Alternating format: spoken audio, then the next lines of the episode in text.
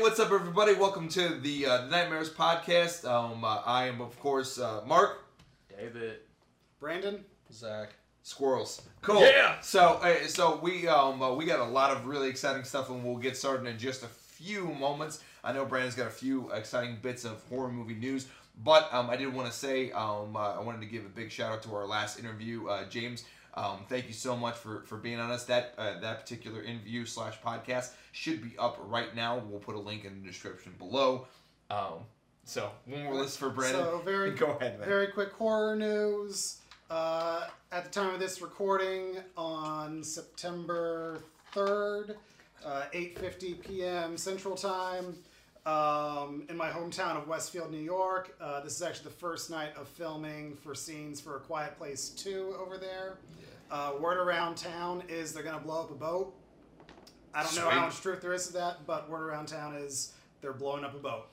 Um, Cool. We're gonna see what those creatures do in the water now. Awesome. Yep. Yep. Um, so yeah, the town's really exciting. The town's really excited. Unfortunately, I can't be there to see any of it, but I saw a little bit of the setup. They had a crane with a whole bunch of lights on there. I saw them setting up boats. There were cranes on the water. It was pretty cool. I can't wait to see what the uh, harbor looks like in the finished film. Absolutely. Uh, other quick bit of horror news. Uh, just announced the other day, Adult Swim is adapting Uzumaki, my favorite horror manga, uh, into an animated series. Um, if you've not read Uzumaki, I highly recommend it. It is creepy as all hell. Um, it is definitely the greatest horror manga ever created. Arguably the greatest horror comic ever created. It's up there. Um, it, it was written by Junji Ito, who also did Gaio, I think is how it's pronounced, G-Y-O. Uh, he was also going to be the writer of the Guillermo del Toro developed Silent Hill video game, which unfortunately did not come to be. That game could have been legendary, but that's in the past. And speaking of legendary video games, I think that's a good transition into our two guests for today.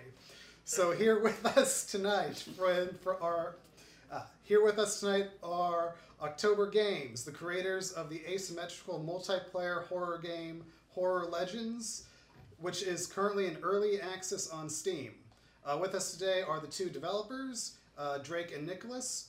Drake is the founder of October Games and is the lead game designer, and Nicholas, also known as Spectral Fields, is the music composer and game designer. Guys, welcome to the Nightmares Podcast. Woo! Woo! Thanks for having us, guys. Yeah, thanks for having us. guys thank you so much um, uh, it's it was it was really really cool um, uh, it was it was really nice to meet you at the um, uh, the flashback weekend um, i'm really glad we were able to set this up um, i know all of our schedules are crazy um, but we really appreciate you guys uh, coming on and uh, and doing this with us Yeah, likewise. thank you thanks so for much. yeah, thanks for setting this up too. Absolutely, guys. Absolutely. So I, I think we'll I think we'll dive right in. Um, uh, the um, so the, the one big thing is obviously uh, you have this amazing platform that, that we've all had an opportunity to play. Actually, we replayed it about 20 minutes ago, um, uh, which I re- really really enjoyed. Um, it's got a it's got a nice a, a nice feel to it. It really does. I mean, especially for being um, an independent la- uh, label, it's it's truly amazing what you guys are accomplishing. Um, uh, so the one thing I did want to talk to you, uh, you both about is I, I want to go back a little bit, um, you know, into your personal adventures. Um, it's it's up to you who starts, but I definitely want to talk about, you know, what what are some things that influence you? You know, some horror movies that influenced you. You know, some video games that influence you to, you know, start this passion project. Because let's be perfectly honest, that's exactly what it is. It is a passion project um, and it is all on the both of you to get that uh, to get that all happening. Which obviously, as all of us being gamers, really appreciate. Um, uh, so as as you can see by my my Fallout shirt. Um, uh, so um, Sonic. uh, Bethesda. Um, uh, that's another discussion for another day. Um, uh, the uh, oh, Fallout. Uh, Of all the shirts you could have chose, you Oh, chose that one. of all the gin joints in all the town. Um, uh, so, so, so, gentlemen, go ahead. And the, the floor is yours. I definitely want to hear about both of your adventures. Um, uh, you know, and what inspired you? What what got you into this this crazy uh, crazy world? Uh, for me, it started uh, back in 2012. Uh, I well, October Games started around 2012. I was um, I was just laid off from a previous job, and I was like, I'm all right, I just want to do something I love. So I started modeling, um, modeling, uh, modeling, modeling Blade from Puppet Master and putting it on my portfolio. And actually, it's kind of a long story, so I don't want to get too crazy. But uh, essentially, I met someone that was also modeling another character from that, and then we started uh, collaborating, and then October Games was born.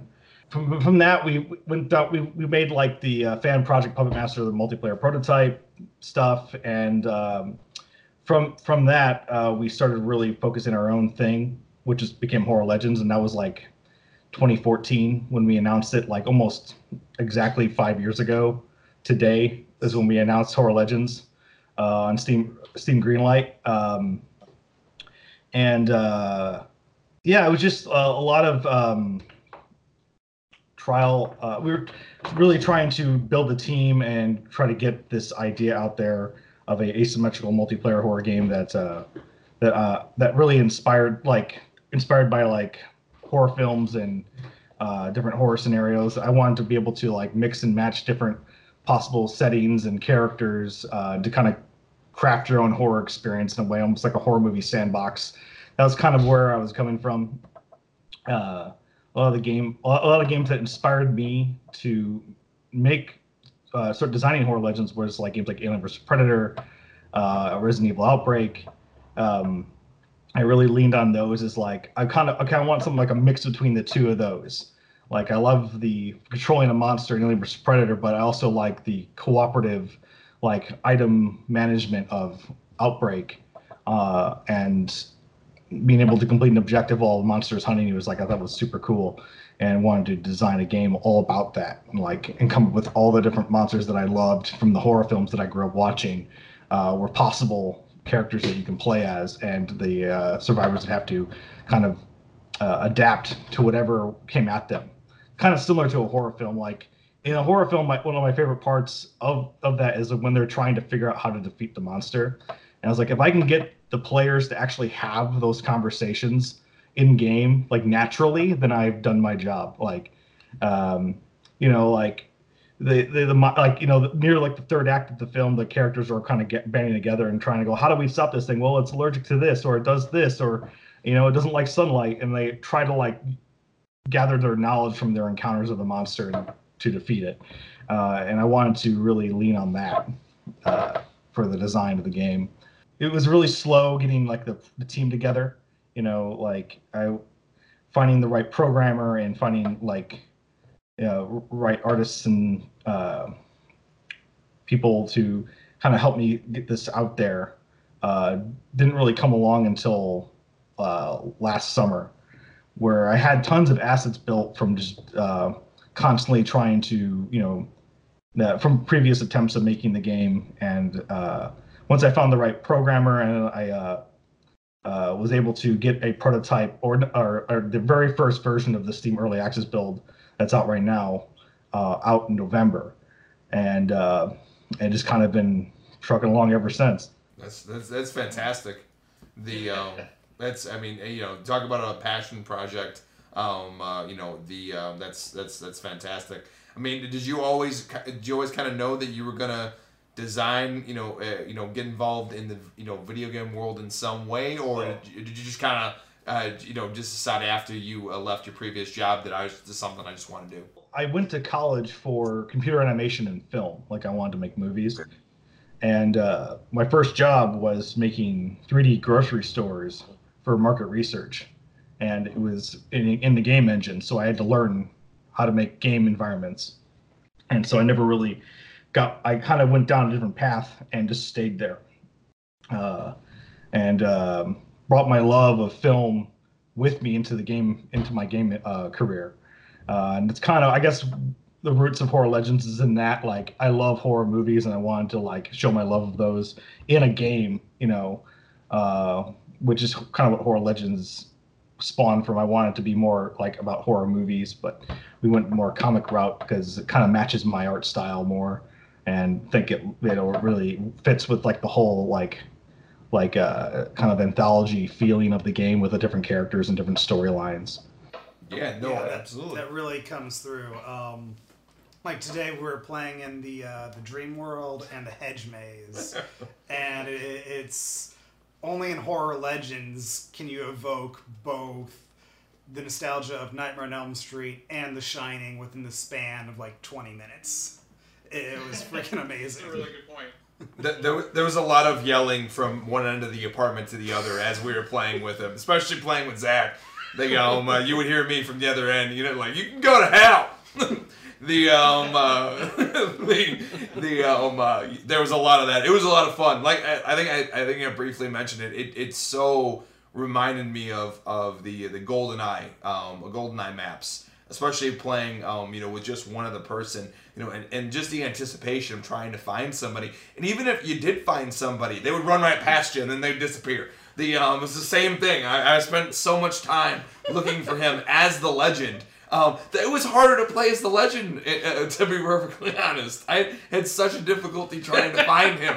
The um, uh, I didn't find him until until he actually opened up the portal and like a jackass couldn't find the portal.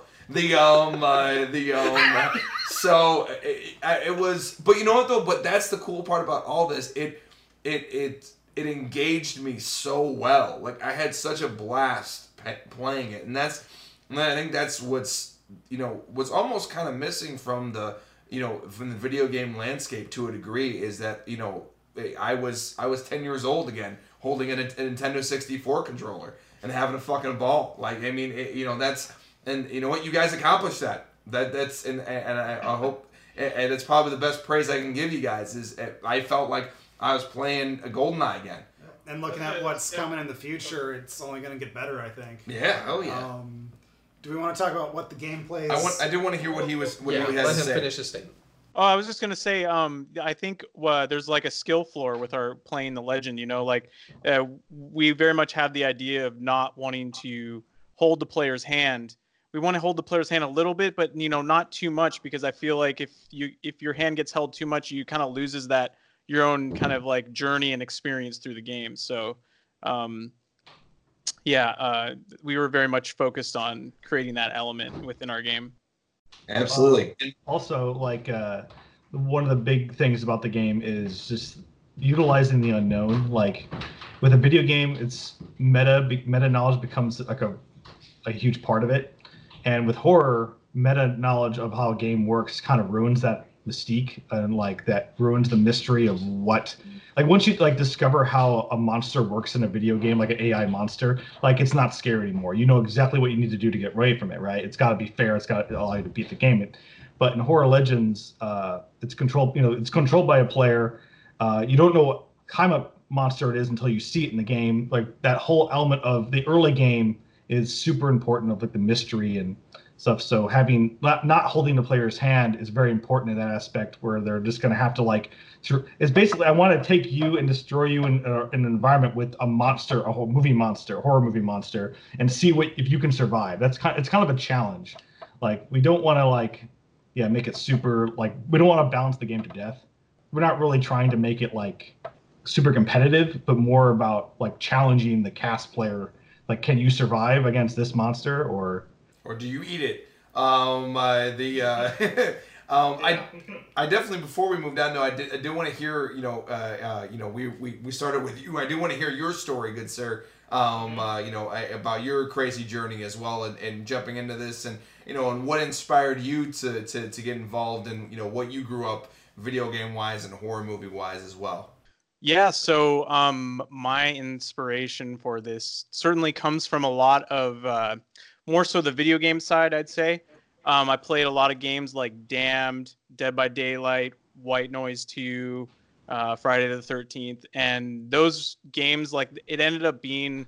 It was weird. When I was a little kid, I actually was terrified of like scary movies and just the dark and stuff. And then I felt like as I got older, that kind of like flip flopped, and it ended up becoming my favorite genre because of how like exciting it can make you feel sometimes. Um, and so uh, the horror genre quickly became my favorite genre of video game, especially like multiplayer horror games. So, um, and then as far as like my background's concerned, um, you know, I'm a musician, a music composer, and most of my music composing um, kind of was more before I was I came on board from Horror Legends. I was making a lot of like contemporary, classical, neoclassical, even electronic music. Um, and then you know my love for this horror genre, there was like a void that was being that wasn't being filled for me. Like I I wanted to create um, horror music, but I didn't have like necessarily a reason to. The only reason sometimes I would have would be like on Halloween, you know, leading up to Halloween, I'd make like a horror track or something. But there was no real like huge incentive. And then um, once I ended up meeting Drake, it just felt like the perfect match. Um, and so you know we ended up working together and um, get um, you know making tons of uh, spooky music is like something that I absolutely am so passionate about. I really want to kind of like make the players feel like they're immersed in a world that's like, you know, uh, scaring them to death and like, but also like kind of endearing and spooky and uh, all the other kind of feelings that come along with it. So, um, yeah, that's uh, uh a, a, a little s- snippet of my background. Um, and um, yeah, we're, we're uh, excited to to uh, see what's in store for the future. Absolutely, and just just to satisfy my own curiosity, what what is your favorite horror movie score? Favorite horror movie score? I'd say I'm follow more or less the composers. I I, I love Danny Elfman. I think he's probably my favorite. Um, one of, of course, sure. of course, um, yeah. So definitely him. Van rock and roll, rock and roll. The um uh, B man, I know you had a you wanted to uh, add a few. Uh, the uh, toppings. Yeah, let's uh, talk about the gameplay itself. Um, yeah. The game is in early access. We're still you're still building an audience. Um, I think once more people learn about the game, I don't, I don't think finding an audience will become an issue in no, the future. Um, I hope so. Because as the four of us have discussed, that this game really is. I, I don't want to say a horror movie in a game. It's horror movies plural in a game. Uh, That's definitely it, the intention. It's, it's, a good way to describe it. It's yeah. everything, and even based on our conversation that we had when we met at Flashback Weekend, it's gonna be more of everything as it keeps getting updated, which I'm really excited about. Um, about an hour or so before this uh, podcast, you guys posted something on the October Games Facebook that looks really cool, but we'll talk about that a little later in this interview. Um, but yeah, I just want to talk about like what the gameplay actually is, so our viewers can get an idea of what kind of game this is. Um, Zach, uh, do you want to talk about that? Um, I mean, uh, we could. Uh, so I've since I met you guys, I've played the game about five times. Once today, and uh, four others just over the uh, past couple weeks with my buddy, just messing around and testing the game. Um, I love the I love the amount of legends you have in the game, and I like that you're adding a new one soon. Um, I like the uniqueness between each one of them, and I like the fact that each one has their own like. To win as the cast, you either have to kill the uh, legend or you can find the sigil and escape. I like the fact that you have options, and I also like the fact that you can defend yourself in a way. Like you're not just running and hiding all the time. You actually have a means of self defense. Like the combination of all these things makes this a much more unique experience compared to Friday the 13th, Dead by Daylight, or any of the other games out there. Um, yeah, it's it's a very fun experience. It's a very unique experience, especially in this genre of video games. So yeah, would you guys like to add anything onto that?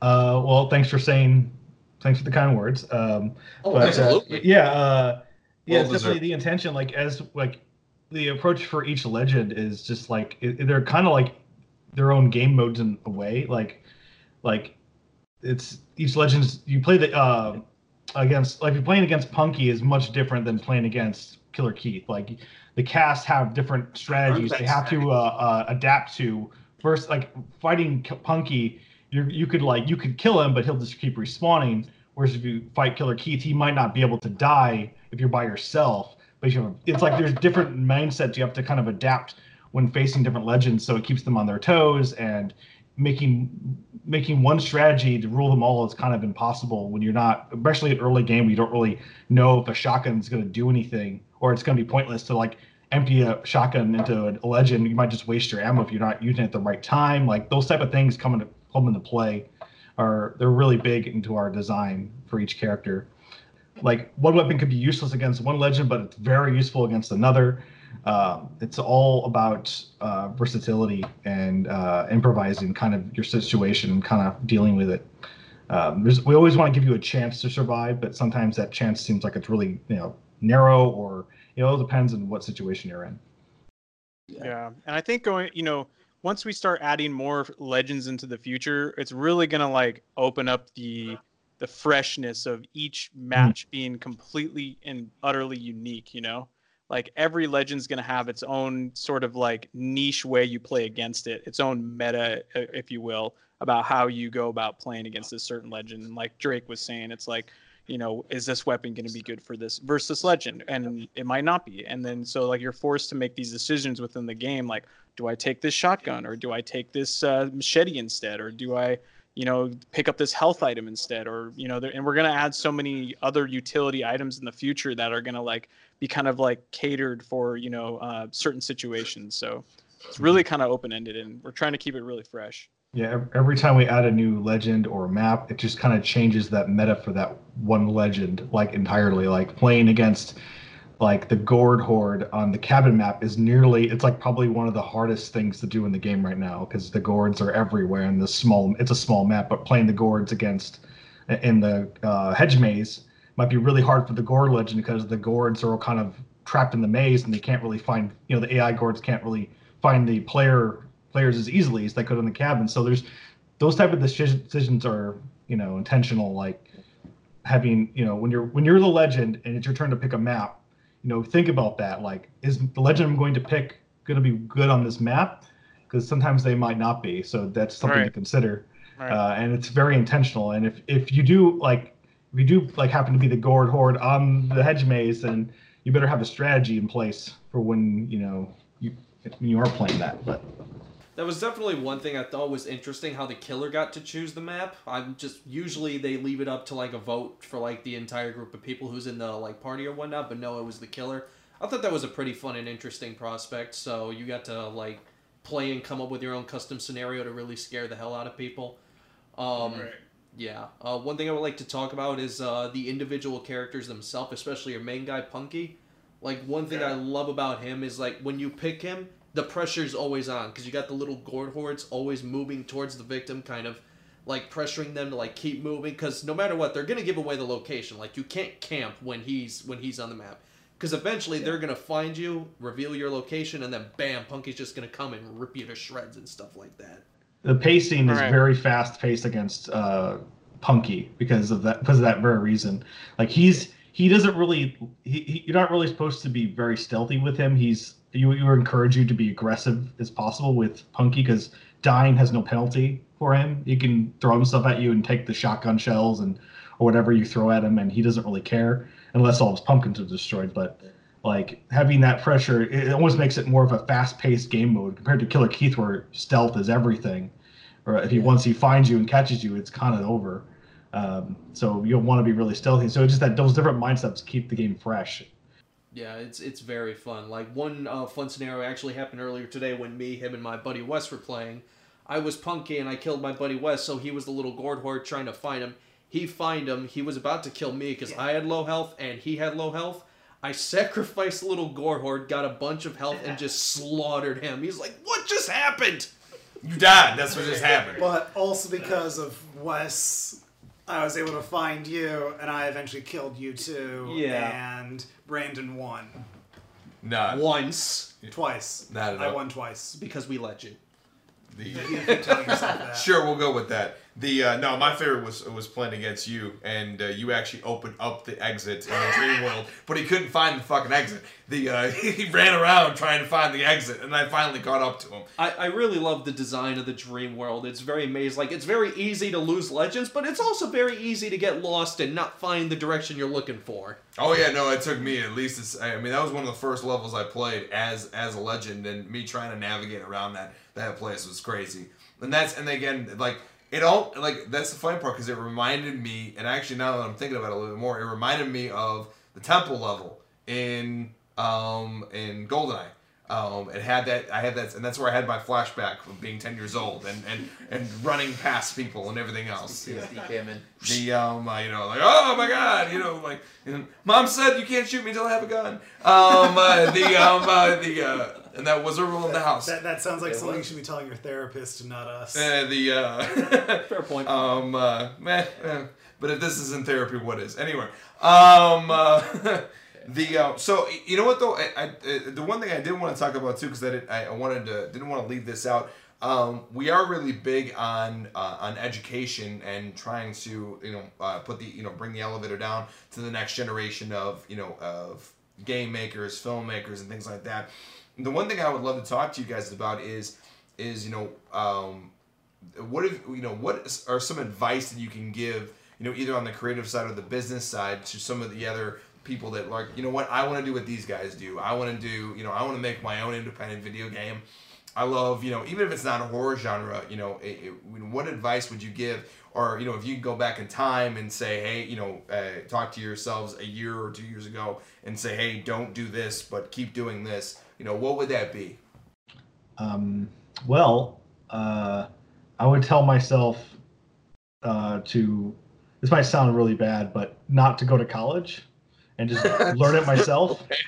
Uh, but yeah, college is college is kind of a waste of money, and like uh, I, everything I've learned, I learned on my own, and college gave me very minimal knowledge on how to do this stuff. Like I went to school for computer film, computer animation and film, not game design, and that's what I'm doing now. So it's I had to adapt and learn everything anyway. So uh, if you're gonna get into the creative field, um consider at least before you go to college, try learning it on your own first and see if it works for you.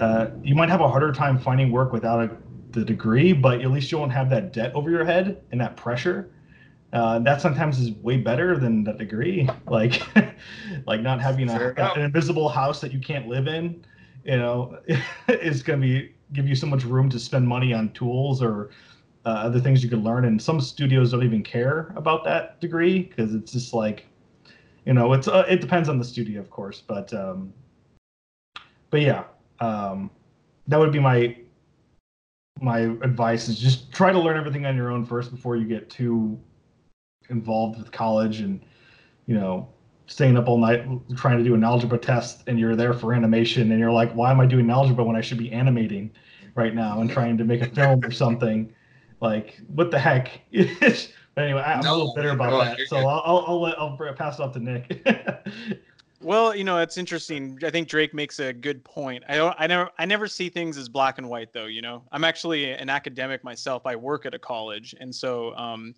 uh, my experience in the academic world has actually been a really good one. Um, but I al- I also recognize what Drake is saying because you know it's it's all kind of like a balance of like what your priorities are like in your own life. You kind of have to like you know assess your own situation and if it's right for you then it is and if it's not then it's not. But um I'd say the biggest piece of advice I'd give to someone who's inspired to be, you know, a video game designer or a musician or a composer is just to never give up. Like develop some Yeah. discipline for yourself, develop like a good routine where you're constantly working on your craft, constantly mastering your your craft and just keep at it. And really like if you keep if you keep at it and you and you and you're constantly working on yourself, you will you will make it. You will get there eventually. So That's Yeah. yeah. that's really good advice. Uh, yes, I I can't.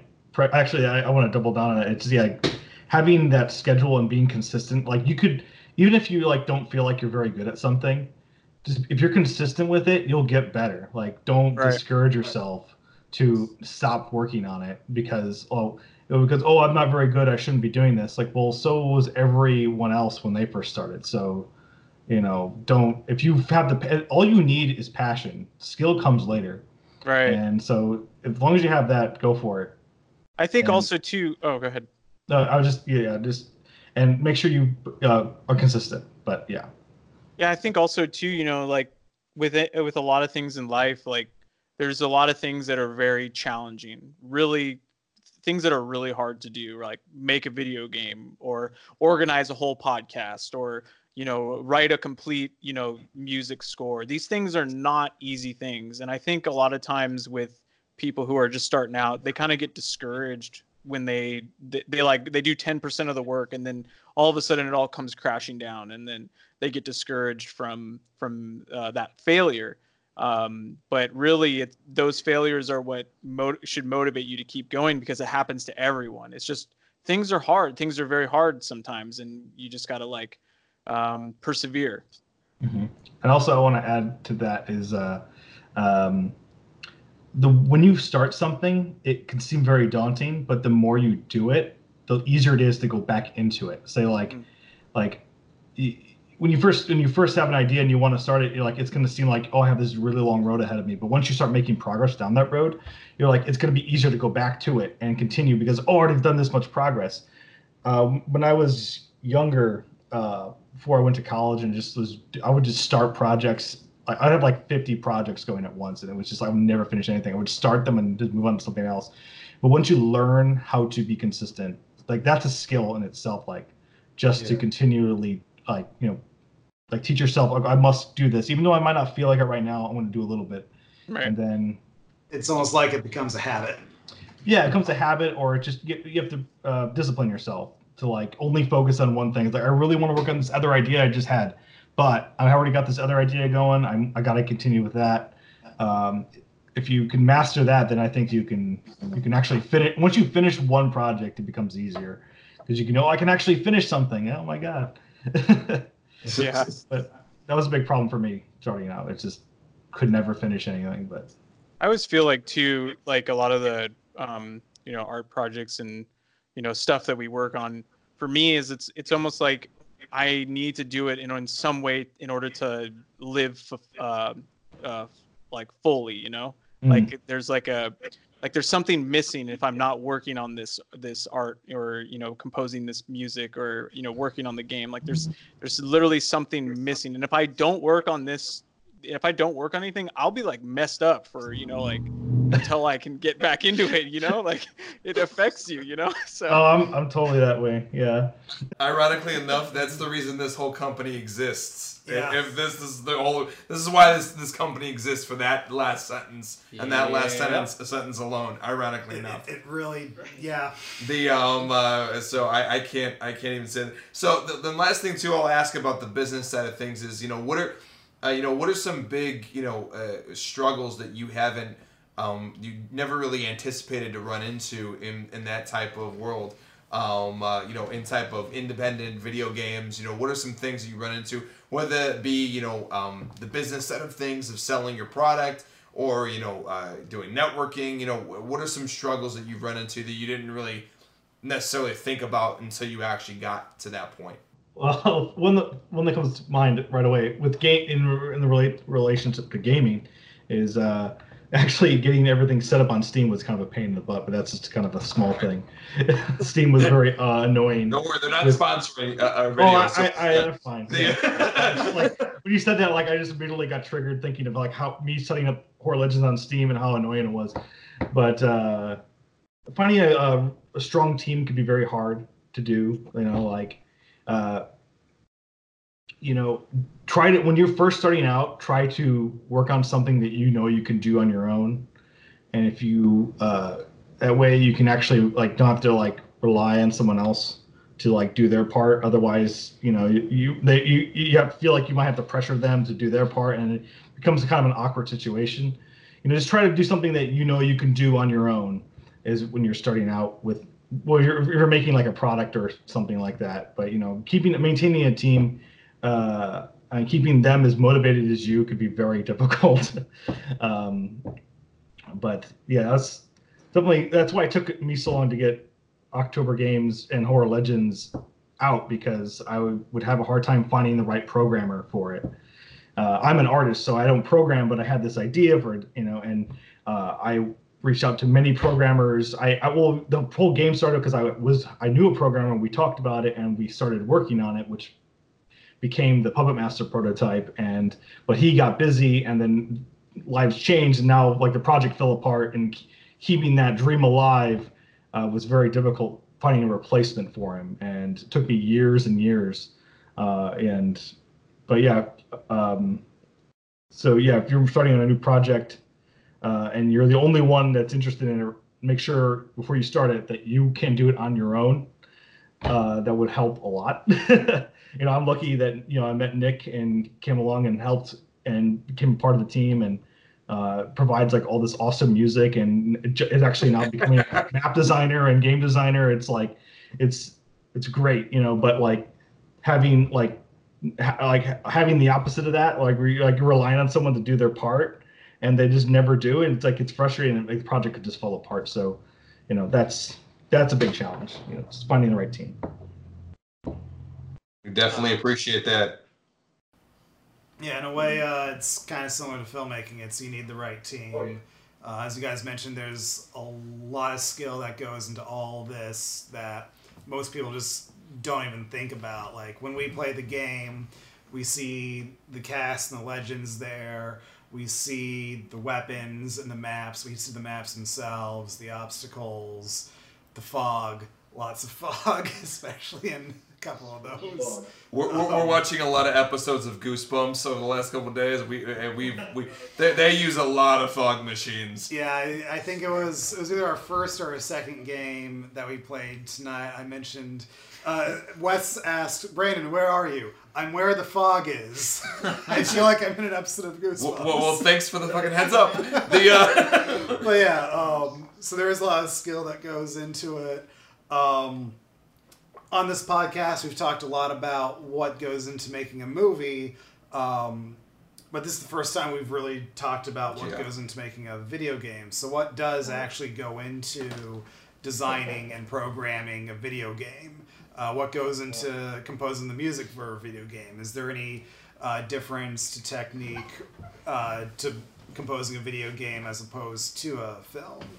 Um, so, what goes into your guys' process? Nick, do you want to start off with the composing? Talk about Sure, the composing for a bit. Yeah, sure. Um, so, you know, um, first when I joined Horror Legends in October Games, I was strictly the, the music composer, and then um, as my time developed with the company, um, I kind of became uh, a game designer as well. I mean, we, me and Drake now are we we we talk like religiously about you know game design and new things for the game and uh, you know future updates and what we're planning and um, I've gotten familiar with the game engine very well, and you know I'm designing maps and stuff, and um, that process has been really fun. And I think um, you know one element from you know my side, as far as like the music is concerned, is you know I'm always constantly thinking about like themes within our game and like tr- trying to create you know this atmospheric feeling for this map or like to, or a theme for a legend. So like the I think the perfect example for like you know composing a theme for uh, a musical theme for something or someone is like you know Star Wars. When you you listen to Darth Vader's music, he doesn't have to be on the screen for you to know that he's like around the corner somewhere. You know. So, um, like the theme and variations element within music composing is super important uh, as far as my process is concerned. But it's not limited to just that because you know, like certain like maps don't really necessarily need more they need more of like an atmospheric feel so it's kind of like um you have all these tools to work with and you're just kind of like using you know the the right ones for the right job um and then uh, as far as what i do for the game uh, besides the music part is you know i work with a lot of assets that drake has and you know build these uh, maps and i'm you know really focused about making the gameplay as best as possible. So there's you know uh, corners that you can hide in or like there's ways to get out of buildings that are you know optimal. That you're not trapped in an area and it's kind of feels frustrating or something or um, take everything into consideration you know like um, and you play test the hell out of it uh, after and you kind of go back and refine your vision after and you're constantly refining and making it better you know? Um, so those are those are some elements you know uh, i guess lastly before i pass it off to drake um, you know a little big one big part that me and drake are really involved in is we spend countless hours on discord talking to each other about uh, you know new updates for the game ways to make the game better um, we're up till like two in the morning all the time just you know Oh yeah. uh, refining uh, you know our our game and trying to make it the best game possible um, and i absolutely love that part of um, our interaction. Uh, just dreaming up new things to make the game just as as best as it can be. We, we have a similar process um, of how we do things over here. Um, uh, we are always on the phone with each other, always um, always talking, whether it just be you know all four of us or you know Zach and myself or you know Brendan. Brendan and Zach are actually roommates, so um, uh, you know it's a lot easier for them. David and I are sometimes left out in the dark, but that's okay. I'm not bitter. Um, Sure uh, the uh, uh, but uh, but yeah, no, no, we share a similar process, and and that's a lot of times that's the only way to get it done. You got to talk about it. You got to you got to constantly be refining. Right. And you know the the other thing too is it's kind of like um, going circling back to how things aren't easy. You know, it's it can be challenging. Like sometimes you'll you'll you'll encounter roadblocks or certain um, things that along the way that that um, kind of like inhibit you from fully developing your your uh, your point with each other or like um, working cohesively. And I think that's just a normal thing. You just you end up going through that because uh, it's complicated, right? Like anything in life really is just a complicated process. And so um, I think there's merit to be said that those kind of things are normal. Just like running into some some roadblocks, and you just got to work together to to get around them, right? Yeah, absolutely, absolutely. hmm Uh, yeah, I mean, uh, working on a lot of the uh, there's a lot of uh, financial roadblocks when it comes to games are super expensive. Like, Right. uh, and sometimes you have to remove, you have to kill your darlings to uh, improve the game. You know, like, oh, I made we made this cool mechanic, but we found out that it's better to do it this way, so let's just cut it and replace it. And it's like, well, that was money well spent, I guess, for like a week or a month or whatever, how long that feature stayed in the game. Like Punky used to have the ability to summon gourds manually through his pumpkins, but through gameplay we realized, oh, that's annoying. Like it's annoying for Punky to constantly going back to his pumpkins. Like in theory, it sounded cool. Like it would make him kind of patrol his pumpkins more, but uh, it took away from the experience. So we we cut it and just made the gourds spawn automatically.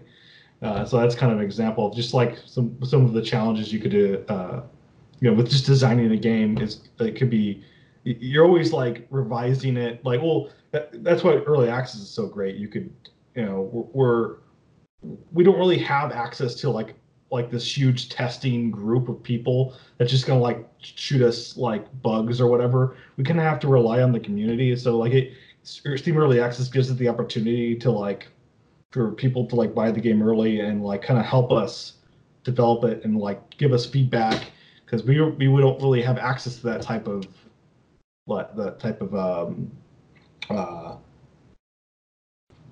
Yeah, system group where- of people. yeah. Yeah. yeah, I don't have we don't have a dedicated testers. So Yeah. we have to con- and yeah, and there's so many. We are the could go wrong. dedicated testers. Oh yeah, we were up till like yeah two in the morning last night just te- testing new code for the next update, and it's a doozy. So there's Yeah. so many little things that can go wrong. You know, you tweak one thing, and then all of a sudden, like, why why are my arms going inside my body? Like, why is that happening? You know, like everyone's holding the shotgun backwards for some reason. Like, oh, because we added this feature and it turned this translation or did something or this. Yeah, you never know what could happen. So. I always I'm excited when I get new code in from the programmer, but then like I'm like scared at the same time, like what's gonna fall apart. And there's always this process of me and uh, Nick just going in there, going, let's see what let's like take toll of the damage and see if we can fix it before the up the update needs to come out. Sounds like you doing uh, doing graphics or uh, effects. Oh, trust me, they have it a hell of a lot worse. Oh, I know, no, no, no. That's like that's No, it's- times a I have it bad. They have it. No programming. No, there's a reason why I didn't get into gaming. I, I saw that. I'm like, nope. I'll stick with visual effects. That's so much easier. Yeah, it's I I I I, I long to just do graphics someday. You know, like I have so many graphics I need to make and polish, and like there's so many things in the game that I want to like tweak and whatnot. But I, I'm too busy bug testing to really do that right at the moment. So there's, yeah. Hopefully, with the game actually gets a little bit more successful, I can spend more time on it and polish the art more and spend more time on the art. But yeah, with um, oh, Oh, I was gonna say yeah. Program is a pain. Yeah. So Yeah. I feel you for that one. Yeah, w- with all those bug fixes and new codes and everything, hearing back from the community, you do have updates coming. You have it sounds like you have a big one coming in October this year. Uh, do you want to talk about what's to come in the future, both in that update and beyond? Like we, you just like I mentioned the, your uh, your Facebook post about an hour or so ago. Uh, it was a GIF of a model for a werewolf, which all four of us thought that looked pretty darn awesome. I. Yeah, yeah, yeah, it did. I, I- I really like werewolves. I, I wish there were more werewolf movies out there. Um, Yeah, me too. like they're just so barbaric, and it's like with a vampire, vampires gotta seduce you. Uh, a werewolf will tear you to shreds without giving a second thought.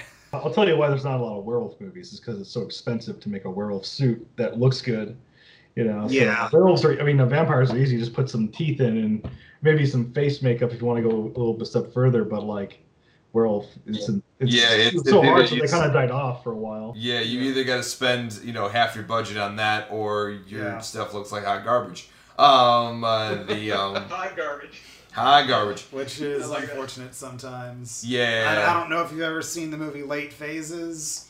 Uh, came out, I think, two, 2014. One of my favorite werewolf movies. But the worst part about the movie is the actual werewolf suit. It literally looks like a bath rug was glued onto a person. Which, what do you like about the movie? Um, I wouldn't. I think if I saw the werewolf in the trailer, I probably wouldn't even watch it. Uh, so how the you story like is the great. The characters are Yeah. great. It, like it, every, literally everything about the movie is great, except for the actual werewolf design. That kind of defeats the purpose. but it's still a great story. but I think we're getting a little off topic here. It's like a zombie movie with no zombies in it. Like, it's just, No, but yeah, uh, I yeah for October we want to do something real special. You know, it's it's the name of our company. You know, Horror Legends is a very Halloween focused game. It's not all about Halloween, but you know, our main big bad is a Halloween character. So we got to go big or go home on October. So we were adding a lot of cool stuff. Uh, the I guess the top tier item would be the Werewolf Legend. Um, I think there's a deficit of werewolf games on the market, and we really wanted to throw our hat in there and show you like what you could actually do with a werewolf in a game, um, uh, especially one uh, like ours where it's a arena survival horror multiplayer game, and I would love to like see what it feels like to be hunted by a werewolf in a video game. Like you just don't see that in any real game. Like I can't. The last game I think of, I can think of that had a werewolf in it was probably the Order 1886, and that, from what I that was an well, Gears of- interactive movie. yeah, that, that didn't really sell the werewolf aspect like it could have, but Yeah. um, uh, but yeah, the um, the werewolf is going to be uh, coming in October. It's going to have its own, you know, like system, like objective to kill the werewolf and everything. We're going to involve the silver, uh, a silver weapon you have to use to kill the werewolf. Uh, the I don't know how much detail I should go in on to like the specifics. I I could easily just start going down a path think- and I think- never return. I think we can go into some. Yeah. Okay. Kendrick? Okay, yeah. Uh, so like the werewolf, the, what it's gonna make it fun is like werewolf is gonna be kind of not super squishy, but it's gonna be uh, pretty quick, and uh, it could you could take it down pretty quickly uh, on it. Uh, but like if you kill him with a normal weapon, he'll just he'll he'll he'll, he'll die, and then after a couple seconds, he'll respawn uh, in that location and continue fighting. So basically, you're only knocking him out with a normal weapon. The way you you kill him in the game is you have to find a silver dagger or silver weapon of some kind that spawns randomly in the map, and then when he's dead, you attack his dead body with that silver. You have to like stab him with it, and then he'll he'll be dead and you won. But the werewolf is going to be very stealthy and quick and vicious. It's going to like be you, you, I, I, want to. We haven't really done like a full game with him yet, so we're still kind of ironing out the details of like how fast is he going to be, how strong is he going to be, but um, just like the initial testing of the werewolf animations in the game engine was pretty scary Yeah. because he can go, he can, he's both two-legged and four-legged, like four, or he goes on all fours or on two leg on his hind legs, like you saw in the animation, he's crawling on all fours.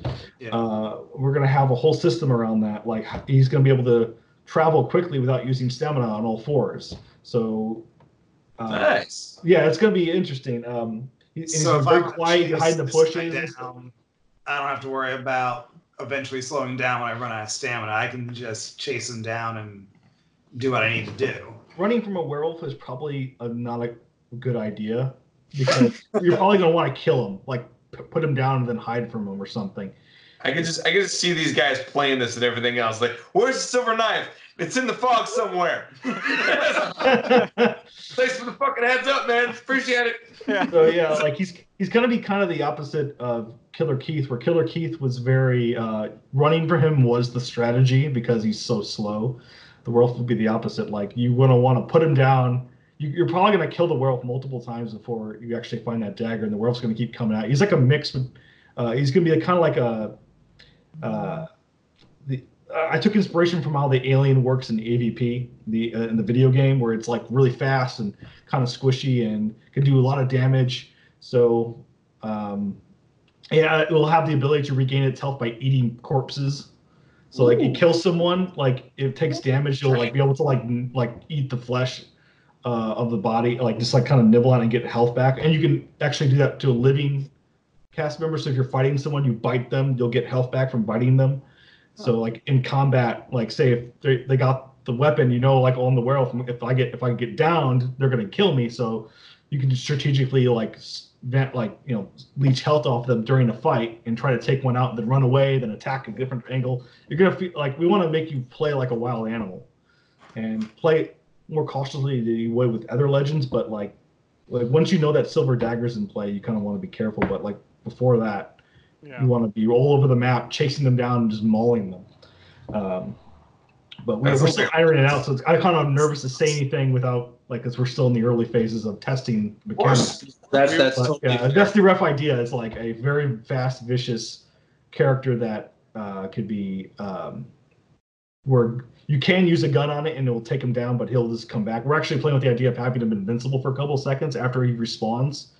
So like, you don't just camp him. You don't just surround the corpse and that makes sense. like just shotgun him when he gets back up. Like he's gonna be invincible for like ten seconds when he respawns. So get the hell out of dodge. Get the hell out of dodge. You know. Yeah. Ten seconds can be a pretty long time. Yeah. Oh yeah.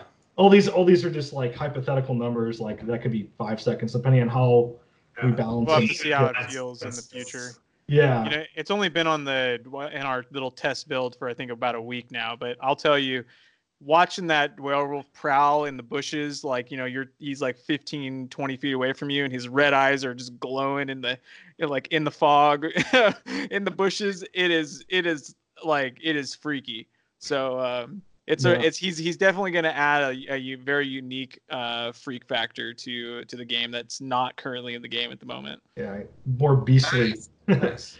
Less human Is there anything else monster. that we can look forward to in the update? oh Or- actually yeah, we there's got- actually a lot and the That's- werewolf it just the werewolf is, there's so much with the werewolf that i can say on that for so long but like the they were adding a new map a uh, map that's going to be a it's going to be um, a suburban street on halloween night so it's going to feel Oh. like we're, we're looking at you know halloween one uh you know that street with like the you know uh, maybe halloween decorations on the houses maybe candy wrappers on the floor autumn leaves. It's at night. There's like street lights and stuff. And um so we want to give you that classic you know halloween environment for the month of october. I love I love it how you guys are slowly moving to like cabin in the woods level of, of all kinds of meta running around. cabin in the woods. Yeah that's a great that's a great comparison. The, like yeah we like that idea of like just mixing and match like they, yeah like they, like in that movie like they didn't know what was going to come at them until they activated a certain thing in the basement Yeah. right so it's like yeah Maybe in the future you guys will have like a, a cabin in the woods fuck it all level where you have we have like five uh, five legends on one side and five cast members on the other side just saying fuck it go Oh, well, that kind of reminds me. Uh, one of the things we're going to be doing for October is uh, Legend pregame mode. So I don't know if you're familiar with the pregame mode that's currently in the game, where you're just playing a cast member killing gourds randomly uh, before while you're waiting for people to join, right? yeah Well, we're adding one for the legends. So when you're hosting the game, you can pick a legend, and the I, I might have told you about this at the con, but I'll just tell you for the podcast. Uh, uh, basically, when you pick the legend pregame, instead of gourds walking around the map, is a bunch of ravers that are just like partying in the map, and you're the monster, and you're just gonna run around and murder them. You know, and there's like there's like boom boxes in the map, and these ravers will run to the boom box, start dancing and stuff, and like saying stupid things. And uh, we actually have a system in place, so the X amount of ravers that you kill, it will spawn a cop, so it will get progressively harder as you keep doing that. Uh, Nice. and the best part about this pregame is that uh, other legends can join in. So like, so like, say if you set the, the the level of the player requirement to like five, you know, you're gonna have four, or you're gonna have like yeah, four legends running the map, killing ravers, fighting each other as well. The legends can fight each other. It's like a legend oh, death match Whoa. with ravers in there and cops shooting. It's gonna be chaos. It's gonna be hilarious. So essentially, you're adding a very fun single player moment while you're waiting, and yeah, I, I love that idea. Thank you for that. that is amazing. And, and now, and now I'm getting a Halo flashback. You know? free, free for all. Just had to bring Halo into this. One of the main reasons we wanted to bring this um, this game mode in was that current uh, with our old version we we didn't we had the the pregame as just you you could pick a cast member and like run around and you could play with the different weapons and fight against gourds and that was really good to get you to familiarize with the game but we realized that there was no way for you to like jump in and learn how the legends worked. It was always you had to like be in a multiplayer lobby for those to figure out how they worked and they were actually the legends are quite complex as you brought up before you know when you were in the hedge maze you know there's a there's definitely like a, a, a learning curve to some of the legends. So um, we we needed to bring this mode in so that you know players could uh, could jump in and get a feel for it but also have fun and you know make it engaging. So i think that really kind of hits the nail on the head and we're gonna we're gonna like um, progress it into the future too. I think like we've talked about some things on the horizon what we want to Oh, do yeah. with it um, but uh, we can't really talk about that now but if we but um, it's really something that we can really build upon like this is a, a great like kind of foundation for uh, this game this like pre-game lobby mode and then uh, it's going to be you know something really cool in the future too Yeah, the, the pregame is actually probably going to be just as complex as the actual game mode. Uh, I feel like pregame is underselling what this is going to be. Um, it's almost like a uh, uh, we're going to push it towards more of a cooperative experience. The Legends more of like a it could be cooperative if you wanted to, but I feel like everyone's going to want to see who can win in a fight, Punky or Killer Keith. You know that that's something you can definitely do in Legend pregame now. Is like have Punky. we found well, well, in its current, not in its current state, because uh, we found out that Killer Keith is really powerful in his current state. But uh. With against against because he's got that health regeneration thing, and Punky didn't have that. So, but you know, there's little things like that. You know, um, it's fun to like see who's gonna like win it and stuff. But um, uh, yeah, it's a great. Uh, both the legend and uh, cast pre games are foundations for larger things to come. We'll just say that. Like, yeah yeah we have a lot more, a lot more advanced ideas for this mode. We just want to get it started. Okay, that sounds great. Fair enough. Yeah. fair enough. Some of the some other things we're bringing up into the update too we've actually we're just testing this uh, um, over the weekend. Um, you are currently how when you play the game it feels like very fast paced Oh, and we we felt like it was almost like too fast paced uh, we felt like some of the some of the character movements were didn't feel like they had weight to them. Like it kind of felt almost as if you were playing um, you know uh, Counter Strike 1.6 and you could just like bunny hop around everywhere, you know. Um, obviously not to obviously not to that degree, but we, we, we certainly wanted to we, we had a we had that in mind. Like we really wanted to see what we could do to maybe alleviate that. So we've kind of um, toned down all of the movement speed for all the characters, and we're going to introduce some sort of like um, uh, excel like uh, acceleration over time. So like you can't just sprint at full speed right away. Kind of your character kind of like builds up speed over time, mhm. um, and then like directional movement speed. So you can't really like strafe as fast as you can as if you're going you know running full speed forward. So um, we've been testing some of that in our build, and it it feels really good. It, it's it's kind of like slowed the game down a little bit, but it kind of felt it kind of feels more immersive now. it also drastically improved the melee combat Right. by slowing it down a little bit, and it just feels scarier. You know, you, you can see things happening better. Uh, yeah, we're adding like uh, we're adding different types of direction. We're uh, making the movement and jumping way more advanced than it is right now. Um, we probably can get into that. Probably can't get too far into that right now because just still in the works and haven't fully tested it out. Uh, but yeah, that's uh, going to make the game feel a lot more. It's going to feel a lot better, a lot more polished. Uh, it's not as exciting, maybe, but but yeah, movement speed. It is a huge gameplay change. It for- yeah, for it might not sound exciting, but it, like as soon as we we did it, we're like, this is perfect. Like, oh my god, we're excited to like actually get do some full on games with this type of speed and actually kind of push it uh, even further with the more dynamic uh, movement uh, mechanics we're going to be adding. Right. Should we talk about the? Uh, oh, go ahead. Sorry. No, no, go ahead, please, please. Should we talk about the uh, the little sound, footstep adjustment we did? Like, because we we weren't happy with people like sprinting everywhere all the time. We were kind of we wanted to incentivize the stealth a little bit more, so we lowered a lot of like the footstep sounds for when you're crouched and when you're just walking, and we increased the volume of footsteps for when you're running to try to incentivize being a little bit more stealthy. Yeah, yeah. There's um, a lot of there's there's gonna be a whole balance. All the balance is gonna be different. You know, we're gonna be retool everything based on this new uh, you know movement system and uh, having footsteps be quieter as part of that. Like uh, we want to yeah we want to give people uh, a reason to walk slower and be more careful about their actions. Uh, not be as reckless. A lot of people are very anxious to just run up to Punky and start shanking them with that switchblade. And it's like you're just gonna get all right and just smack them and they're dead. Like, well, now you're now you're gourd. How does that feel? it's just you know they get really uh they feel really um, empowered to do so. Like, well, maybe we gotta incentivize them to be more careful. But uh, this is the type of conversations we have all the time. Like, how do we do that without right. nerfing, So- making it feel like super nerfed? And No, no, absolutely. So, so a little bit more Splinter Cell and a little less uh, Trevor from GTA Five. Um, uh, so, so no, I, I- I can, I can definitely appreciate that. Um, uh, the uh, what? Splinter Cell? Dude, Splinter Cell's awesome. Metal Gear's better. Get it right. Oh, shut up. the uh, They're both good games, to be fair.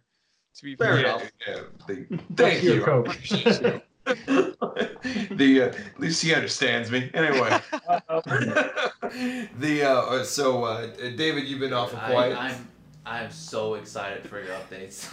I'm I'm sitting here like, oh my god, that is gonna be a freaking blast. Um, I didn't really get uh, to take in the game too much because I was playing with Zach. So yeah, that sounds about right. would be like when I, yeah when I play the game like I try to like um I like to um explore like the environment and everything because it was really cool the map that we were playing in. And then he just like popped out of nowhere. It's like all right I'm gonna give you a head start. And I just kept closing the door on him and kept opening the door. I was like no no way. No. so yeah then he, like disappeared. I was like all right it's my chance to run. And we were you know and I went outside and then it was like really foggy and I think it was like woods. I don't know what map we were playing. Cabin. the cabin? Okay It was So, a cabin yeah. in the forest. cabin Yeah, in the forest the cabin in the Cabin forest, woods. yes. cabin in the woods The uh, sometimes you're gonna hit that nail on the head. Um, It's, I- uh, yeah, it was man, it was really exciting uh, playing that game. I had a freaking blast, you know, doing that today with with Zach. Uh, it reminded me of like playing like Manhunt and uh, Resident Oh, Evil. God. had like all those. Manhunt. No, I, do. I love It's- Manhunt, dude. I, Dude, it, it takes me it back. had those elements of like Manhunt where you like you have to kind of hide, and then like if you it, it comes in with the the stealth, like you have to be quiet, and you know, if you're not quiet, they realize you're there. Then you gotta run and hide again.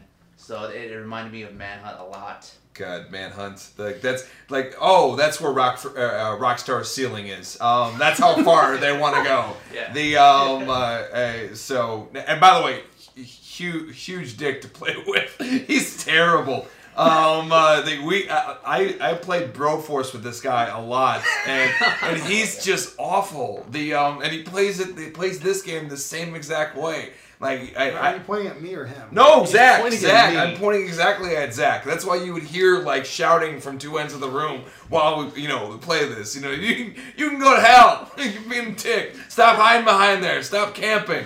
The uh, you know the, like the the way that he would play Broforce is he would get all the way to the end of Bro. I don't know if you guys ever played Broforce. Yeah, yeah. Yeah, okay, so he would get all the way to the end of Bro. By the way, for our podcasters, Bro, Broforce is a fantastic game. You play as 80s um, action stars, and you play all the way till at the end of, of a level, and you kill Satan, and then you hop on a, on a helicopter while the rest of the scenery behind you explodes. it's, it's fucking fantastic. It's an America fuck yeah kind of game. Um, uh, the, the but but he'll get to the end of the level while we're almost the rest of his teammates are almost there. He'll kick, he'll kill the devil, and then hop on the uh, on the helicopter and leave us the fuck uh, to explode. The uh, and, and, and oh, just and, and as soon as he does it, we're all like, "Dick!" as he flies away. he'll seriously, he'll sit there and wait. He'll camp on the devil. And then at the last second, shoot him and then hop on the airplane and run away. We're right there, and he, we just, oh, terrible. Just terrible. So in Horror Legends, in Horror Legends, Zach would be the one that's at the sigil, ready to escape, and then you'd be getting chased by the legend, and then he, you'd get killed, and then he would win the game. Yeah, that that is a, well. I mean, if you could find the, the sigil, uh, which obviously he couldn't the last time. That's the only way I was able to kill him. I the clock ran down. He just could not find the sigil at all. Uh, but yes, he would absolutely be that guy. Um, uh, he would survive, and the rest and five of the other cast members would all die. Um, uh, the uh, oh my god. To be fair, that's usually how I win a Friday the Thirteenth. I let everybody do their thing. I'm like, I'm just gonna repair this boat or car and get out. Yes, see ya. The um, uh, and you literally have like a survivor running to the boat. Like, Help me! nope. Nope. We, we actually have an update coming to the uh, glyph and sigil mechanic that is we're pretty excited Ooh, about. we got to talk about this. Yeah. Yeah, so Nice. Right do. now the way, the way it currently works is that you find this glyph in the map, you hit it, and uh, a timer starts, and you kind of wait until the timer finishes, and then the the sigil will appear, and it's an escape portal, right? Uh, we're changing that. Uh, well, one first, uh, when you have it, the the timer will actually changes dynamically based on how many players are, are in there. So, like, say if it's one on one, it's going to be less time to survive than it would be with eight players. Like, say if you have eight players, it's going to be like a time of like time limit of twenty minutes. It's like Oh, have- wow. the legend has twenty minutes to kill everyone, but it's say if it's one person, they have like five minutes Yeah. to survive. But here's another thing we're adding. We're adding um. To, This is the uh, coolest part. yeah. So, you, are you familiar with the um the uh, uh specters and how they work? The uh, ghosts that you turn into when Killer Keith kills you. No, we um I we haven't gotten to that yet. So far, Okay. um the only mul- like multiplayer like where it's more than just three like one on one. It's uh I've just done Punky. We haven't had more than uh three people in a game for uh, Killer Keith yet. Okay.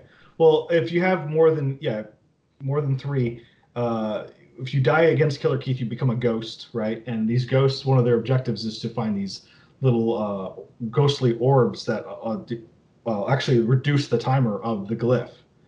Uh, what we're doing is bringing those orbs into the cast gameplay, and so the cast can now find these. So once they get the glyph, they can actually continue to sh- they can continue to find these mini glyphs, or we're not really sure what they're going to look like quite yet, but uh, we can find these items in the map that will shorten the timer down. Uh, so you have something to do. You can you can either sit there and wait out the longer timer, or you can go and be proactive and shorten the timer and make it easier to escape. But, But here's the catch: the legend can find it too, thus freezing the timer, and you have to find another glyph item to continue to uh, start the timer back up. So uh, if you're not proactive and you're just camping, and the, and the legend finds that uh, thing and finds the like I'm, I'm hesitant to call it the glyph because it's not really a glyph; it's something else. But I'll call it the ghost item for now. Once the ghost, uh, once the legend finds that ghost item, uh, it will freeze the timer, and now you have to go out and find the item, or else you're just not going to escape. So we're adding that to the game to kind of keep the players more active, um, rather than just sit in a corner and wait for that eight minutes to count down. Um, Yes. so as a legend, if you You can't find the cast, if you can't find the cast and uh, you're having you're having trouble tracking them, try finding the glyph and activating it. It will freeze the timer, um, Nice. which will make it a little bit more exciting. For uh, the, it gives a legend a little bit more of an edge uh, in the match. Right. I think um, we've noticed that that was probably one of our biggest weaknesses with our gameplay, uh, and we we really we've been we have been kind of like bouncing off ideas over the past several months and how to like alleviate that issue. And I think we've kind of settled on something that really works in all sort of like realms because um, you know, like the way the way it is currently, it's like once you find that glyph, as Drake touched upon, it's like, well, you could technically just sit in a corner and wait for the time to go down and then run to the escape. Like that, you could technically do that. Uh, mind you, it might not be the best strategy. You might not have like a gun or ammo to defend yourself when you need to do when you need to get there. But it, it, it is something that you could do. But now, if the legend finds the ghost item and freezes the timer, now the cast are kind of like forced to come out of like whatever they're camping and uh, and you know find a, a, new ghost item to continue that timer. And the other thing that I think is really important to touch on too is it's like sometimes when you're playing the legend, you might that there might be a scenario where you you're kind of like you're feeling on the back foot. You're you, the cast might have the upper upper edge on you, and this might give the legend a way to kind of like come back in the game a little bit kind of bring him back into the game. Um, you know, if he's uh, if he's you know fallen behind a little bit, give him something to do other than just like stalking the cast. He he can do something else to affect the gameplay while not you know stalking the cast. So it's i think it's a really neat um, element there. I know exactly what i would do if i was one of the legends and everything else. I'd wait to probably like 10 seconds are left on the timer and and then and then and then shut the time off. So if everybody's camping and everything else just just to be like 10 9 nope not today. Nope not today. The uh yeah yeah, that'd be fun. The uh, it'd be nice to uh, to see how you feel when you play Broforce in this game. I'll just sneak around and do it back to you. It's not that hard. No. Uh, the uh, you can see what type of gamers are are, are, are in this room. Um, very competitive, but we, we, we have a lot of fun uh, playing this game. Um, and playing most of the games that we play. Oh yeah, you you literally combine like two of my favorite elements on this planet is like video games and horror.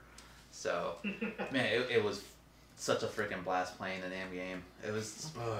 I want to play now.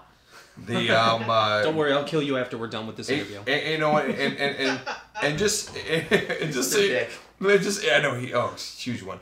Um, uh, just so you know too. I mean, guys. I mean, you know, we are um, you know, uh, we are huge fans of, of art and everything else, but we are um, uh, you know, we are critical to say to say the least about about art and you know what we watch and everything else and how we think about it. And and when we give you the high praise, you, you know that we are, you absolutely deserve it. Um, I mean, not only is this game, you know, considering this is like I said, a passion project among only a, a few people. It first of all, it looks like you spent you know a, a considerable amount, uh, amount of money on it. This could have been done by a major studio um, which I actually that's uh, me as the executive producer side of things. That's what I ask everybody about our about our episodes is how much money do you think we spent on this, and they say they say it. Like, nah, now we spend way less. That's that's that's my threshold of how I, I, I judge a lot of things. But and also too, I mean, this is a really it's fun. It's a fun damn game. It gets me back to, to remembering what it was like when games were fun and exciting, and you know and engaging so, you know, when we give you that, you know, the high praise, we're not doing it to blow smoke up your skirt. You know, we, we really mean it. Um, uh, you know, we really are impressed with what you guys were able to do.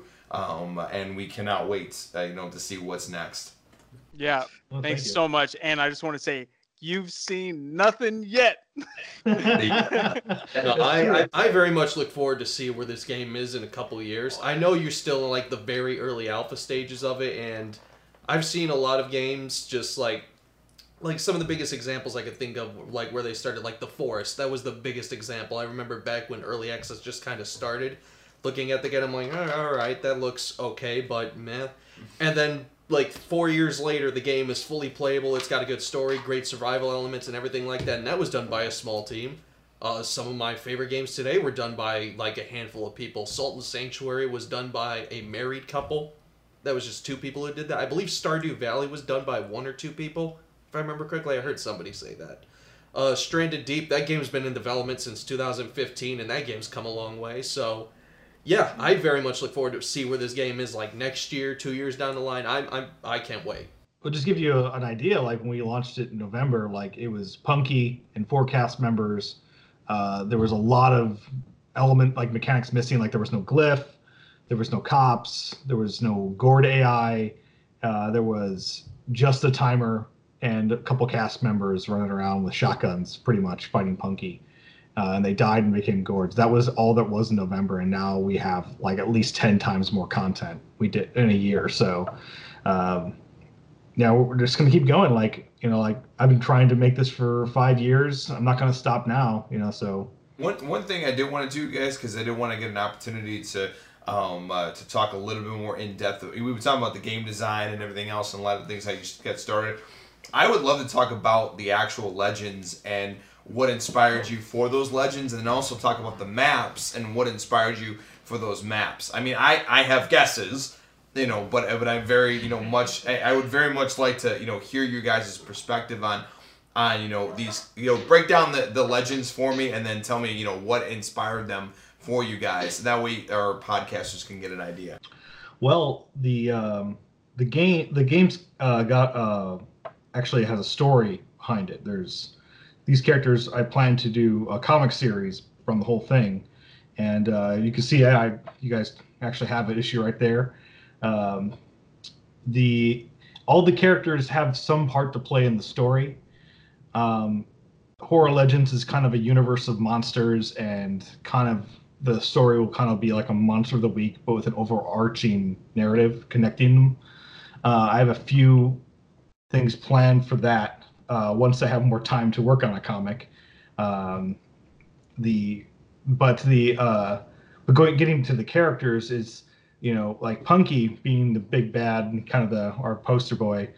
Um, he was very important to get right. Uh, he really is uh I spent a long time just designing his head. Like we want when I when I was sitting down and think, okay, I want to make this game. Like I had this idea, like the concept for gameplay first, before I even knew what the characters were. And I think I want to make uh, a monster that when he kills you turns you into a uh, his minion. Like I like that idea because in I, I was playing Alien vs Predator back in the day, and there was a mode where in called Infestation where you get killed as an alien, you become an alien, and it was like kind of a survival mode. And I wanted to like take that idea and like kind of like do my own thing with it. And uh, I was like, well, what if there's one big badass one, and when he kills you, he turns into a little one. And so I didn't want to like have anyone like I, one thing we want to avoid with just the game design in general is having people do nothing. Like we don't want you to sit in lobbies. We don't want you to like wait for the next round to start. We want you to be playing in some form. Uh, and Punky was kind of the start of that with the gourd mechanic, having you turn into a gourd. Uh, so uh, with the idea of this mechanic in mind, like, what kind of characters could I make around this idea? And at first, I was like, maybe a zombie, like you know, kind of like attacks you and you become a zombie. But like, no, I'm just not really into that.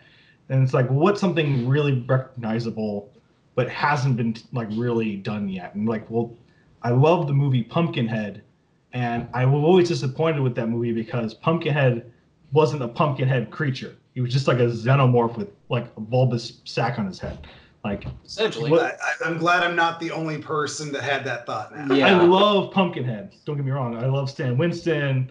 I, like I try to draw a huge inspiration from their designs. Um, but like yeah, Pumpkinhead. You know, when I first saw him, like a little disappointed it wasn't a jack o' lantern. so I was like, well, okay, I want to do like a Pumpkinhead monster. Uh, I never like you can't really name too many like Pumpkinhead characters. Like Pumpkinhead monster is an iconic monster type, but like there's never been a character revolving around it other than maybe Headless Horseman. But really, I don't know if necessarily counts because he just throws the pumpkins, doesn't really wear it. Is that what you're wearing, a uh, Headless Horseman? Yeah, yeah. Nice. headless nice. horseman shirt. I, I love the uh, uh, Sleepy Hollow movie with the Horseman and uh, how, how awesome he like wields his sword and stuff or his axe. But Christopher me, I never really felt like he was a Pumpkinhead character, right? So like, I want to make like this the most badass Pumpkinhead character I come up with, and I came up with like this. I spent most of my time designing the head, right? It's just like, what could I do that's not a jack o' lantern? It's a straight up jack o' lantern, and I sat down and started drawing mini sketches. You actually in the comic book in the back you could see all those sketches that I was drawing, searching for the right design. Uh, there's a whole concept art book in the back of the comic. Uh, before, yeah, it's like it, it's in between the co- actual comic and there you go. Ah, I see it. I can see the corner and I recognize like the little bit that I saw. Yeah, if you keep flipping back, you'll see like I think one of the first pages of the concept art section has uh, punky uh, concept art in there, and I was like trying to find the right head for this character, and uh, one of them you'll see like the teeth, like it's kind of got a smile. Uh, I can't, I don't remember exactly where on the page it is, but uh, Yeah, once I found, once I was know like oh, I like the skull and a pumpkin. yeah, I like the chest the Cheshire cat smile. It's like I want to I want to take something like that, but put it in the pumpkin, and then um, uh, Yeah. I'm gonna spend a lot of time talking about Punky's design because I, I put a lot of thought into it. Uh, I'm afraid I'm gonna. Well, he's a very well designed character, so Thank you. Um, but where was I going with that? So basically, yeah, like once I found that I liked the pumpkin, the, the teeth, and then I was like, well, another big element of the design was this, uh, the poster for Halloween 2. Like, I like that his Okay. original head was going to be just a skull extruding from the pumpkin. I was like, that's cool and all, but it's very generic. And I feel like anyone can come up with that in a second. So I wanted to do something even, I want to take that idea and just do my own thing with it. Like, okay, I want to mix a skull and a pumpkin together. And what do you got? You kind of got the teeth in there. He's got like a skull-like face with like a pig nose. And then I put the skull inside the head. I don't know if you noticed in the game, but if you open up Punky's jaw, his actual skull is in there with his eyes.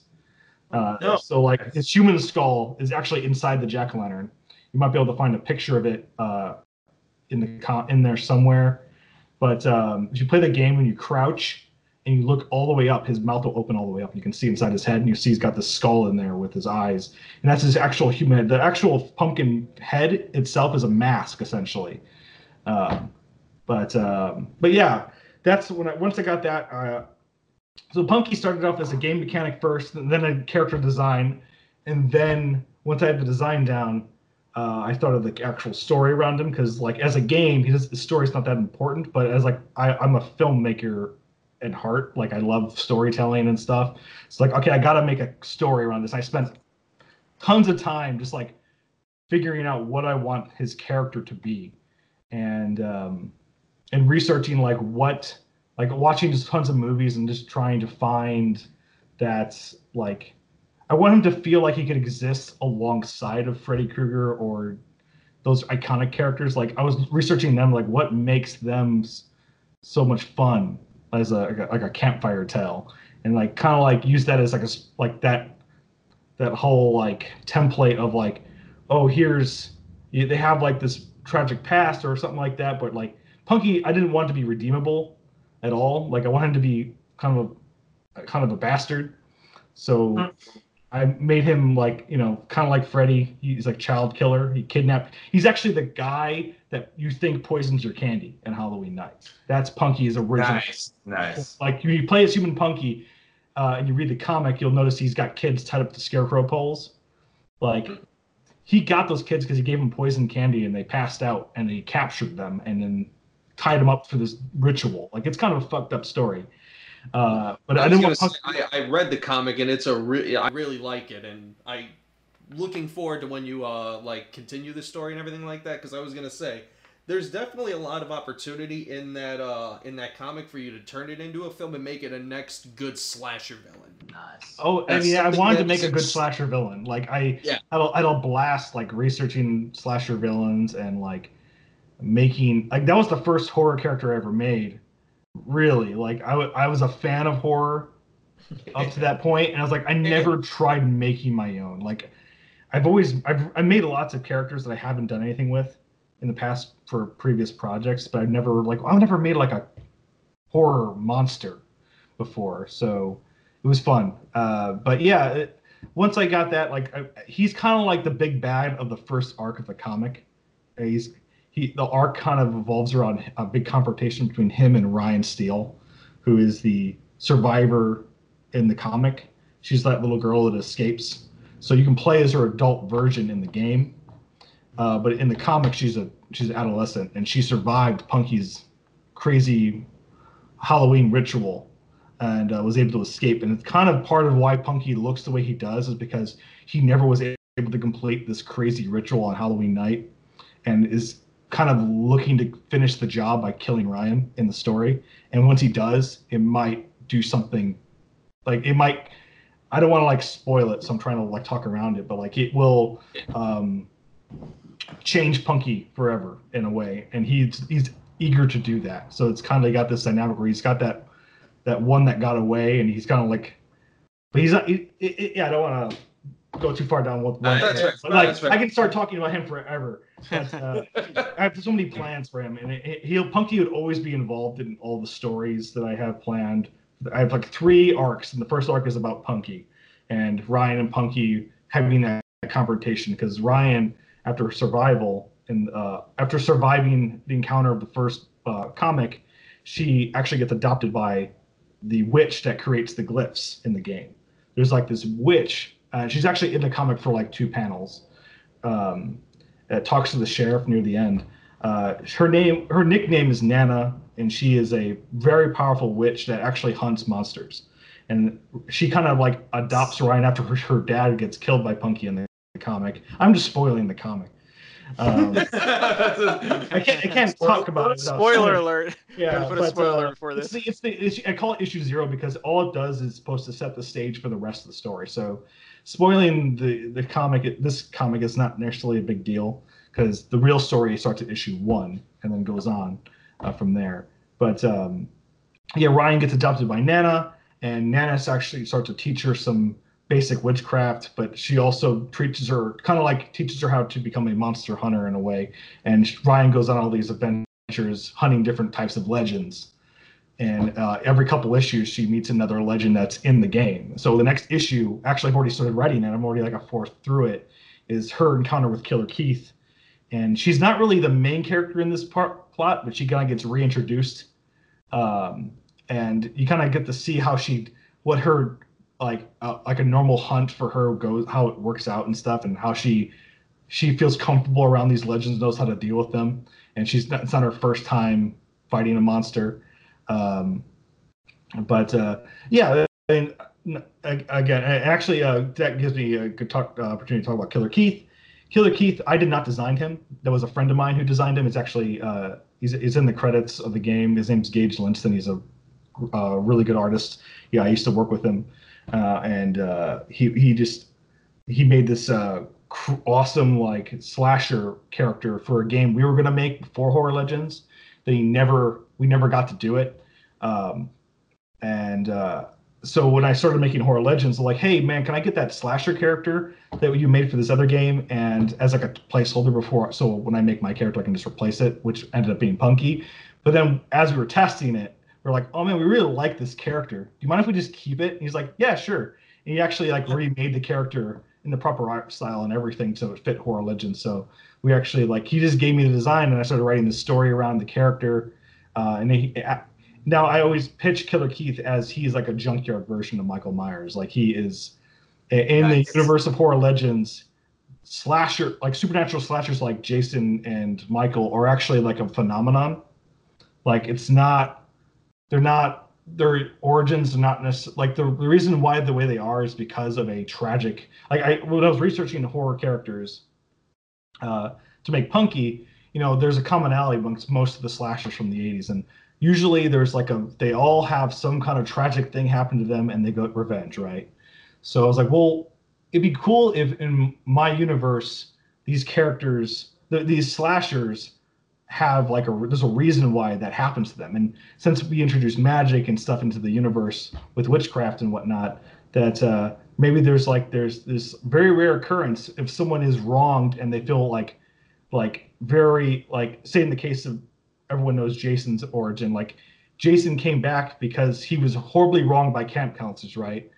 And what caused him to come back? No one ever explains it except for maybe in like part 9 where it's like no one likes the explanation and it's so wacky that it never doesn't fit or anything like that. In our universe it's kind of like a uh, thing that could happen to anyone but it's very rare and like the, the right conditions are met like you could actually like haunt your own body and you become like this unkillable force of nature to react your revenge. But you kind of lose like your your your soul. You're kind of like this just vengeful spirit happening in your body just trying to get right the wrong that happened to you like so Killer Keith i don't want to spoil like how he became the way he was but essentially some some shitty ass teenagers messed him up or did something terrible to him and a year later he comes back to get revenge. And it's uh, but there's like a there's a lot of setup to like the slasher lore and, and um, in the Horror Legends universe with Killer Keith, and it could happen again. Like there could be other characters that are like that,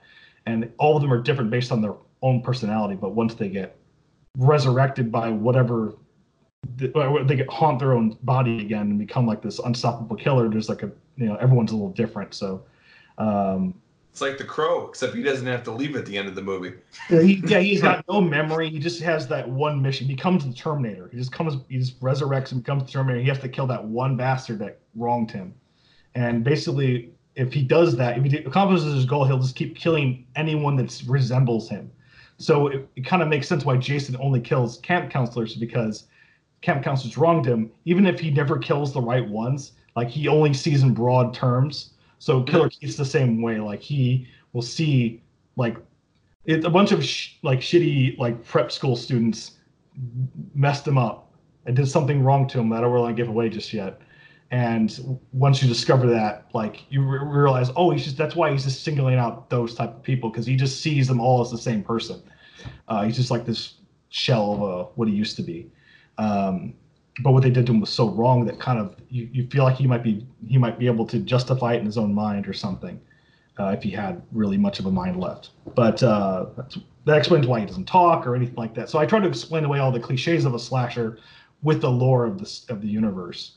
Um, and uh, I got two legends down. Well, three because Human Punky and Punky are the same, and the gourds are actually tied into that, where they're the gourds are um, Punky's previous victims. So Punky kills you in the game, you become a gourd, right? So in the lore, it's the same way. But every time Punky kills someone, he gets more powerful. He like can, can do whatever he want with that person's soul, make them do their bidding. He can, it, you know, it's just another tool for him to use.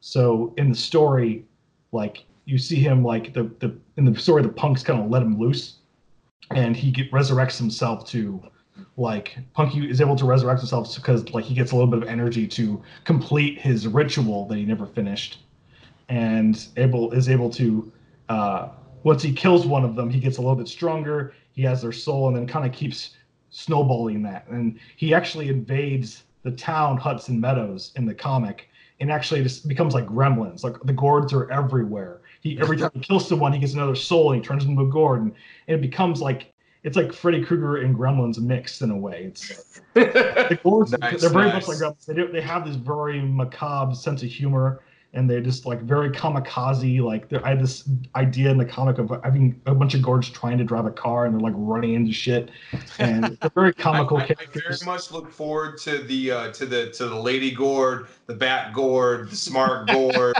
the singing gourd, I, I the What do you- spider gourd. The That's vegetable gourd. the vegetable gourd. Yeah, you know, obvious reasons. Spider gourd, especially the one that, that comes down the hallway while they sing Slayer, uh, Angel of Death in the background. Um, uh, these are things I'm very much looking forward to. Gourds actually, actually, uh, old Punky, Punky and the Gourds actually have the like. It's not in the game quite yet. We're not. We're debating whether we want to put it in the game, but in the comic lore, Punky can like. Um, he's uh, what was the, I forgot the term. Um, he could uh, change his shape of his body. Uh, uh, what's the term for that? Uh, or like Benny, Shapeshift or not shapeshift, but like he can. Uh, I forgot the name. Like, w- what is someone that can like contort themselves? Transform? Not transform. Contortionist? Or Contortionist. Contortionist. I think it is contortionist. He, Punky and the Gourds can contort their body to do the thing. So like, Punky could actually like stretch his arm out a little bit further than he could uh, uh, normally, and the Gourds can actually like contort their bodies into like a spider form and scurry around the ground. I actually have an animation for it and everything. Punky was going to do that too, but it would have made him too OP in the game. We're still debating whether or not we, we should put it in. But uh, basically, Yeah, Punky would Punky have and this the Gourds actually sounds like a really good like band name too. By the way, yeah, and the that'd be awesome. I, I, I must have not been the only person thinking that. There's gonna be a band in the comic now, and just watch. Yeah, It's like a band, you know. It's Punky's kind of he's got a sense of he's not he doesn't he has a sense of humor or he's he is kind of silly.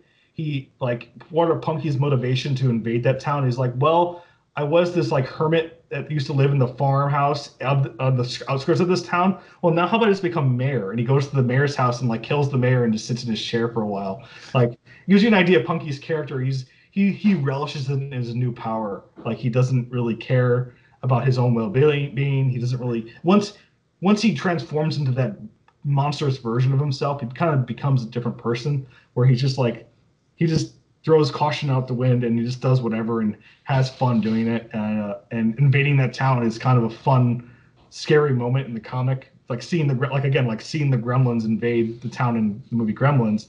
Seeing Punky and his gourds will do the same thing. They'll do something similar. Like they'll just wreck shit to wreck shit because why not? You know what else they gonna do? So and that's Punky's satisfied with being the mayor of Hudson Meadows for a while in the comic. he's not tech, he's not really the mayor, but he fibs himself because he kills everyone. Uh, but that's what Well, I mean, takes place in Ryan's old hometown. But um, and she's got to like go through it and uh, kind of fight off the gourds and get to Punky and kind of save her old hometown. But uh, yeah, that's um, uh, I think I got all the legends in that long-winded spiel. But uh, I mean, if you want to take a breath there, Drake, I can I can Yeah, you chip go in a little it. bit. So, um, what's what's kind of interesting about um, you know, my experience with this is that Drake had a lot of the legends and lore written before I really joined into the project. So, um, where where I kind of come in is like we're kind of talking several months down the line about what new legends to, that are going to be coming out in the future. Um, Drake has we have about I think I think it's about well he uh, before I joined Drake had about I think at least five that he's written already, but we're not going to release them um, all right after the the werewolf. We're going to kind of incorporate some other ones in there as well. Hmm. Um, and I think one thing that um, we certainly lack in our game currently is a female legend. Um, and that's something that we definitely want to get uh, into our game um, ASAP. it's coming Um, out in the end of the year. Before the end of the year, there'll be a female legend for the game. I'll just say that. Yeah.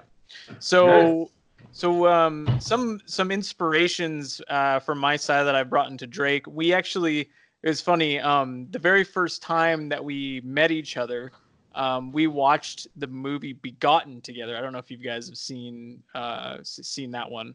Um, Neither have I. Gotten. it's a it's a very artsy um uh, it's a very artsy sort of um independent horror-ish film um i don't know drake what would, how would you describe that film uh, experimental. experimental right that's a good that's a good way to describe it but um honestly uh, it just plays a lot on your like you kind of like almost create the idea of what's behind this the this movie and its story. There's not any dialogue. It's just a lot of like really gory and gruesome images playing on. Um but the, the i think the best part of the film is probably like the first 20 minutes of the film. It, and it's very disturbing. It's very disturbing. There's a lot of disturbing images but it, that film kind of inspired one of our potential legends we're going to write in the future as far as a female legend. And some of the um like uh loose topics we thought about this legend doing is that it would move like very very slowly. Um, but it would create like these holographic images of itself or just mult like and these images of itself wouldn't be necessarily the real one but the legend would be able to teleport maybe to these these like holographic images. And at, at any moment that that uh, image could just like sprint at you at like you know uh, like a million miles an hour. So like she she would move very very slowly and you would think that by looking at one of these images of her that she wasn't the real one but if you looked close enough you could maybe see her moving around and then she might have this ability where she could like sprint at you like super fast or something. Um, so those are some some uh, and that's obviously i think you know way down the line but um, you know you asked us about you know some of the the process of uh you know other legends we're working on so um, but you know credit to Drake because he's he's uh, he's done a lot of work on on uh, writing most of the lore and everything himself so far. So it's uh, it's really uh, neat to see all that, and I'm enjoying the process as well. Uh, Yeah, like, abs- a big a big part of why it's a whole like universe is like when I was growing up, I would always like try to like connect the dots between all the horror franchises and see like how can these work together. Like once you see like Jason or Jason goes to hell, you see that Necronomicon and the Freddy Glover, like, wait, they're all connected. And like, you know, my adolescent brain's just like, oh my god, like trying to like think like how do they all fit together. And it never really works because they all have different directors, different uh concept or different like scopes and stuff. But like with horror legends, you know, I wanted to make a universe where all of them could exist Yeah. cohesively and it works. Um, like you could have like this unstoppable slasher, but also like like a thousand miles in the other direction. There's a pumpkinhead monster becoming mayor of a town. You know, like and it- yeah. So yeah, we're, we're we also now we're introducing a werewolf. So there's going to be a story into that. The werewolf's going to be part of the lore. Um, I don't want to talk too much about what it is because I feel like it's not quite ready yet. But like, uh, uh, but yeah, every character will have a story, play a part in the the comic and whatnot. Yeah, yeah, absolutely. The um the one other question too I was gonna ask was uh, uh, was about the maps. Um, I, Oh, yeah, okay, yeah. I'd love for you to have an opportunity opportunity just to talk about each map and then you know uh, describe it a little bit, and then you know describe what uh, what inspired it. Well, well, uh, Punky's Farmhouse is in the comic. Uh, it's where the events happened in the comic. You actually find specific locations. I don't know if you've explored the corn maze or the cornfield very much, but there is a spot in the corn the cornfield where you can go. This is where this happened in the comic, uh, and um, the the whole map is kind of narrative driven. Like you, you get to visit the location of the map or of the uh, uh, what or, of the comic and stuff, but uh, um, the other maps are not as tied closely to the what's in the comic right now. But uh, I know we have big plans for uh, Nick's uh, the map Nick designed, uh, the Dream Realm. Um, I don't know if you want to talk a little bit about the Dream Realm, Nick. Sure. Yeah, I'd love to. Um, so yeah, uh, the Dream Realm was uh, basically the first map uh, I made for Horror Legends, and I'll tell you, like the process of making a map is uh, like it took several months to to make that thing come to life. But um, you know, uh, credit to Drake because he he he he was the one who did a lot of like the artwork as far as like doing like the the mirrors in the hallways to give the Nightmare on Elm Street feel and all that. Um, That but um, as a kid, I always liked to draw mazes in class. When the teacher was talking and doing her like uh, you know um, her lecture, I'd always be like drawing mazes in class. I love drawing mazes, and um, so I guess what inspired this map is that uh, it, it it's it's definitely kind of maze like, but I I really wanted to kind of also give it that feel of it being like um, a, a bit like a haunted house maze sort of feeling, and um, and I wanted I wanted the map to feel like y- if you played it once, you you might not know all of it, but if you come back even like three months, four months, five months, you might find something new in the map that you didn't even know about, you know, and that's I think the the complexity of the map where it kind of really shines. I know it's not the best for new players, but um, I think in the long run, that kind of um, uh, I know all too well. That was the first map I, I played. right, right. Um, and so like try, trying to find those torches, man, was was was a pain in the ass. Once you learn that map, it's you can do some cool stuff in it by you know, you know scaring people or uh, getting the drop on them. There's a lot of cool uh, play styles you can attempt. yeah, Oh, yeah, especially with the mirrors. Mm-hmm. yeah. I like to uh, hide behind a mirror, and, Eh, like at- like like I do with Killer Keith. I like to like hide behind one of those mirrors you can walk through, and just pull my knife up and have the cast walk by it, and I just come out of the mirror and stab them. Like they don't really expect it because they see the reflection first, and there's always that moment. Like I know in their heads they're like they're seeing the reflection. I'm like, wait, is that Killer Keith? And boom, you know, I got them. I love. I want to give. I want to give all the legends the tools they need to scare people, and I feel like the the Dream Realm gives them it, that in spades as far as like design. Like the the stairs room allows you to like just the legends have no falling damage, so you can just like see a cast down there at the the bottom of the stair room and just drop down right next to them, or like just Yeah. make these risky jumps to try to like cut off the cast or do something cool. And the cast gonna have like these cool moments where they're jumping from stairs to stairs and just barely missing the legend. There's a lot of cool play styles in there that you couldn't just you couldn't do on the farmhouse or you couldn't do on the cabin. right. So I think it showcases how versatile our game is. With that Yeah. map. It's just like all this crazy ideas are in there, and it's just like whoa, Yeah. it works. to play to play off what Drake's talking about, you know, like um, I think if we look back like six months ago, um, we had Punky's farmhouse map, we had the cabin, and then we had hedge maze.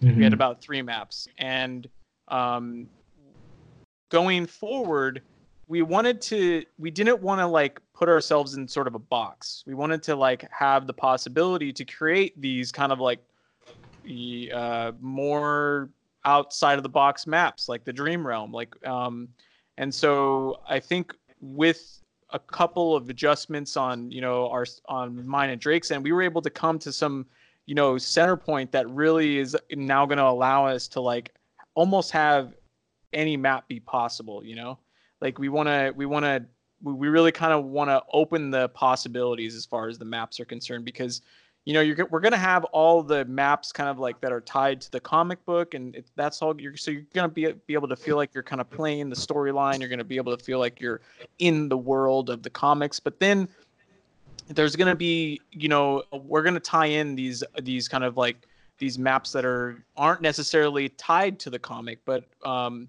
are tied to maybe the the lore in a different way uh, we have we have yet to cross that bridge exactly how we're going to fit that in yet but um, i don't think that should be too hard you know um, the, all, all the maps could show up in the comic, but not all of them. Not all of them probably w- uh, will. So there might be one or two that might never show up in the comic, but it all depends. It all depends on like maybe um, I have this idea for a story element. and, Like you know, it'd be really cool if this was set in the cabin.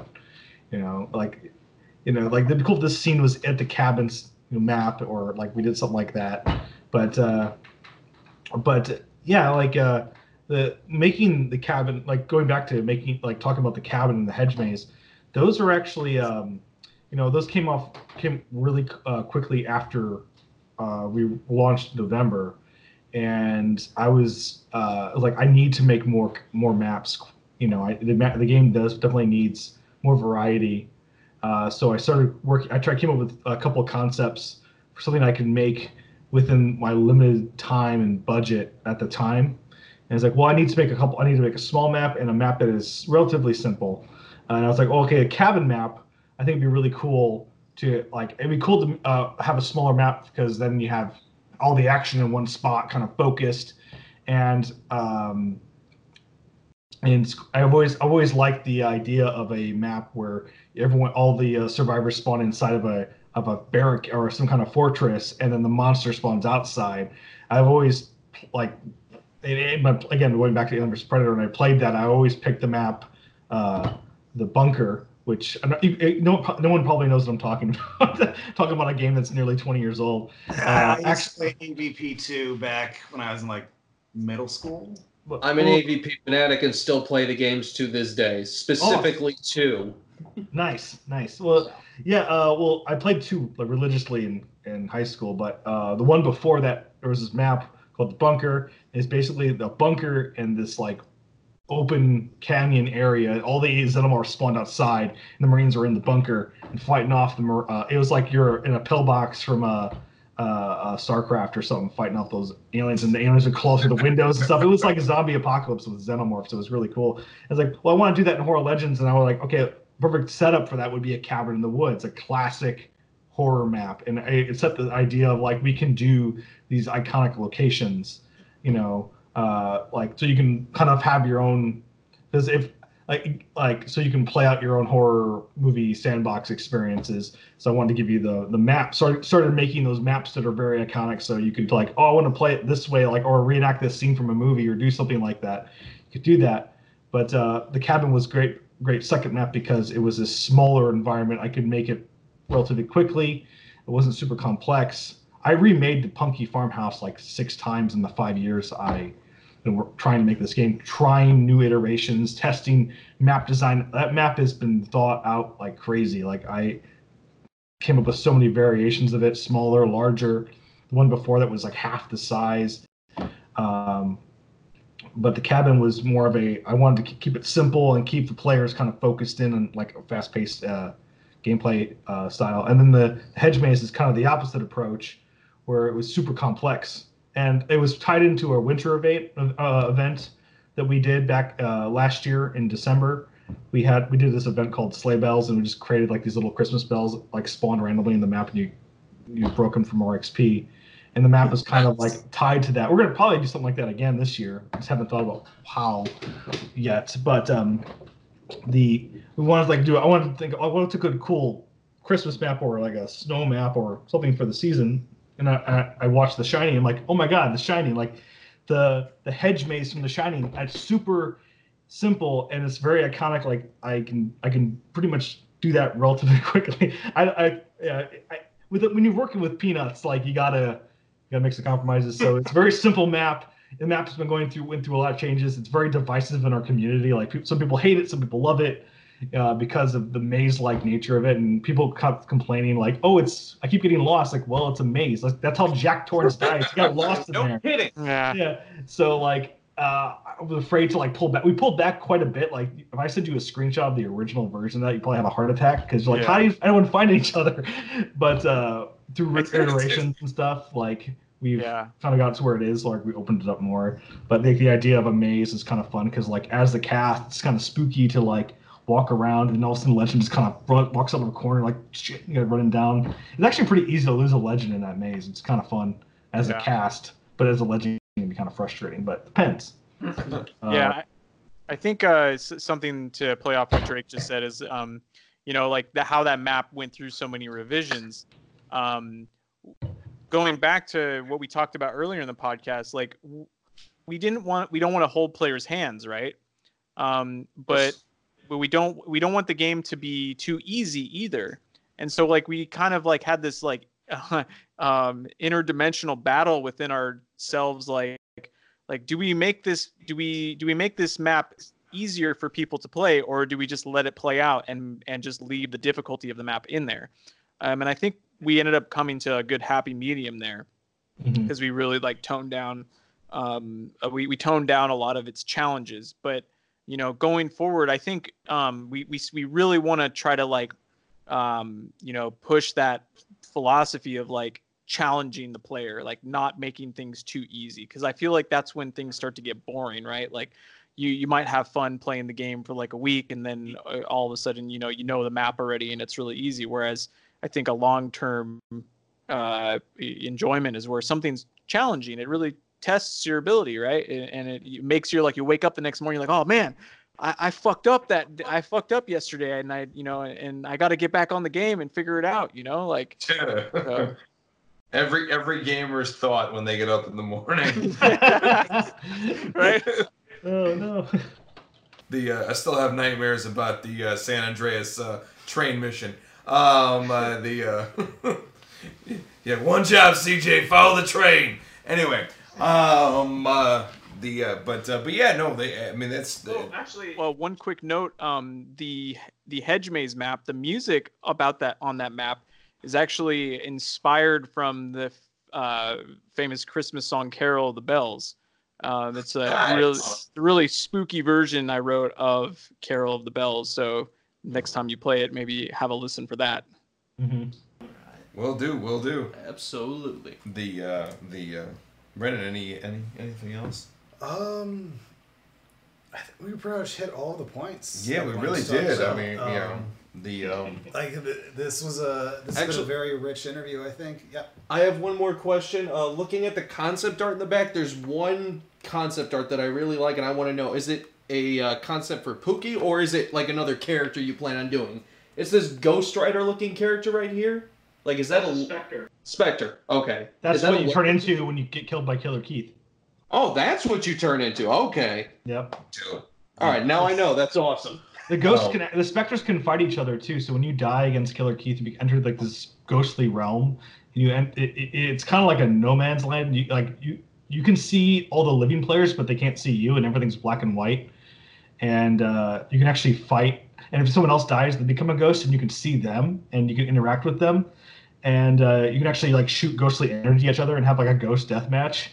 Or you can actually, or you can decide to help the cast and find those ghost items and like activate those and try to uh, speed up their, help them like with their process of escaping. Or you can just be a jerk and haunt the house. You can like open and close doors, break lights, confuse the legend, turn on the fire pit or do something weird, because all your interactions are visible by all the playable characters or are, are living characters in the game, but they just don't see you doing it. So like as like sometimes you're walking through the cabin and uh, and uh, you'll see a door just open and like what the hell and like there's a ghost doing that, and someone you can have all the ghosts like just you, you, they could literally haunt that cabin if they wanted to. All right. It's we're probably gonna find more. We, we plan to uh, add more ways for them to have fun and be you know just have fun little ghostly moments. I think one of the coolest elements about that is allowing dead players to kind of like choose what side they want to be on. Mhm. Like they can either decide to to get the ghost items and help the cast, or they can kill the other ghosts that are getting the ghost items and help the legend. So I think it's kind of unique that like once you're dead as a specter, you kind of like get to decide, hey, do I want to be a do I want to be on the on the cast team or do I want to be on the, the legends team? Yeah, it becomes like this vague thing. Oh, and and you're also not just waiting for the game to end after you die. You're still involved. Yeah, you're still in it. You're the still in, game. you're still in the stuff. Yep. That's something we notice about most horror games is that usually when you die, you don't have anything to do. It's either you're spectating or you're in the you're you're at the main menu ready to play uh, you know a new game and you have to go through the whole lobby system all over again. So Yeah. um, That's actually one of the reasons why there are a lot of games I don't play because Yeah. and I'm more you're ca- I'm much more of a casual gamer than these guys, so I'm not I'm nowhere up to the skill as this one here. so obviously, if I end up dying early on, what what am I gonna do? So that that's actually a very important aspect of the game to me. That Yeah. was very. Yeah. Uh, I, I actually playing Counter Strike growing up. It very it really frustrated me. Like um, like I I start the game and get headshotted by like an AK across the map. And like I'm never gonna get good at this game. I can only play for like ten seconds at a time where I get murdered. so like I just it became very like this. I, I became disinterested in the game really quickly because just like I can't compete with these people. They've been playing this game for like 20 years or whatever time. You know, back in the day it was like probably like five to ten years, but like yeah, it's you want people to keep playing. Like when you when you turn on Horror Legends, I, my goal is to have you give you something to do. Like you're gonna jump in and play Horror Legends. You're not gonna wait in the queue. You're not gonna, you know, um, you know, join a late game and have nothing to do. Wait for the lobby to change. Or to, and like you know, playing Friday. You know, you you jump in and everyone's in a lobby or everyone's playing a game, and then like when the game's over, half of them leave, and then you're like, this is a whole like struggle of getting the game started, and we're, we're doing everything we can to like make that as easy and fun as possible. This is what happens when when gaming fans make games. Um, uh, we just you know you guys are living examples of that. Being fans of video Yeah. games and making games. Um, I know you wanted to ask about uh, about mods. Oh yeah. So um, later on in the future, after like the game, you know, gets more polished and everything like that, and things start to take off, will you be adding any sort type of mod support in the future at any point? Ooh, that's that's a big one. Uh, That's just something I always think of just for games. Just I, I just for like longevity reasons and stuff like that. Like if it's still too early to think about that, that's fine by all means. I know you guys are still in the early stages and everything. we'd But have that's to be. just- Oh, uh, go ahead. Yeah, I was going to say like we'd have to be really successful to make that a possibility. Uh, just because the so like you're thinking about like game tools uh, like Hammer or or whatever you know engine uh, game tool like uh, uh, third party game tools you might think of like those are those have to be developed. It's almost like a different game being developed. It's like a separate team has to make those tools. Um, and um, make it actually uh, add that functionality is a huge task. And usually, when a game studio has the can do uh, game studios can do that because they have the resources to allocate. Like, uh, they can get the program or programmers will have like do it as a pet project or they make their life easier, so they make these tools and they release them.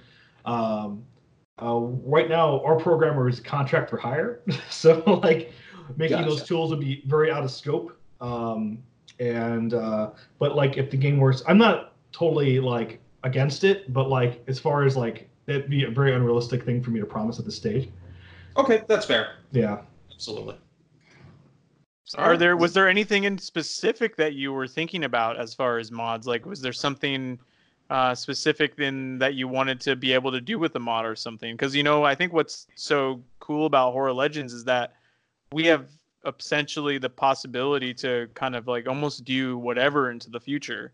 You know, Well- obviously within us with it to a degree, but um, yeah, like was there anything specific you were thinking? So we've been you've been talking a lot about Alien versus Predator, and I am an Alien and Predator fanatic, especially Predator.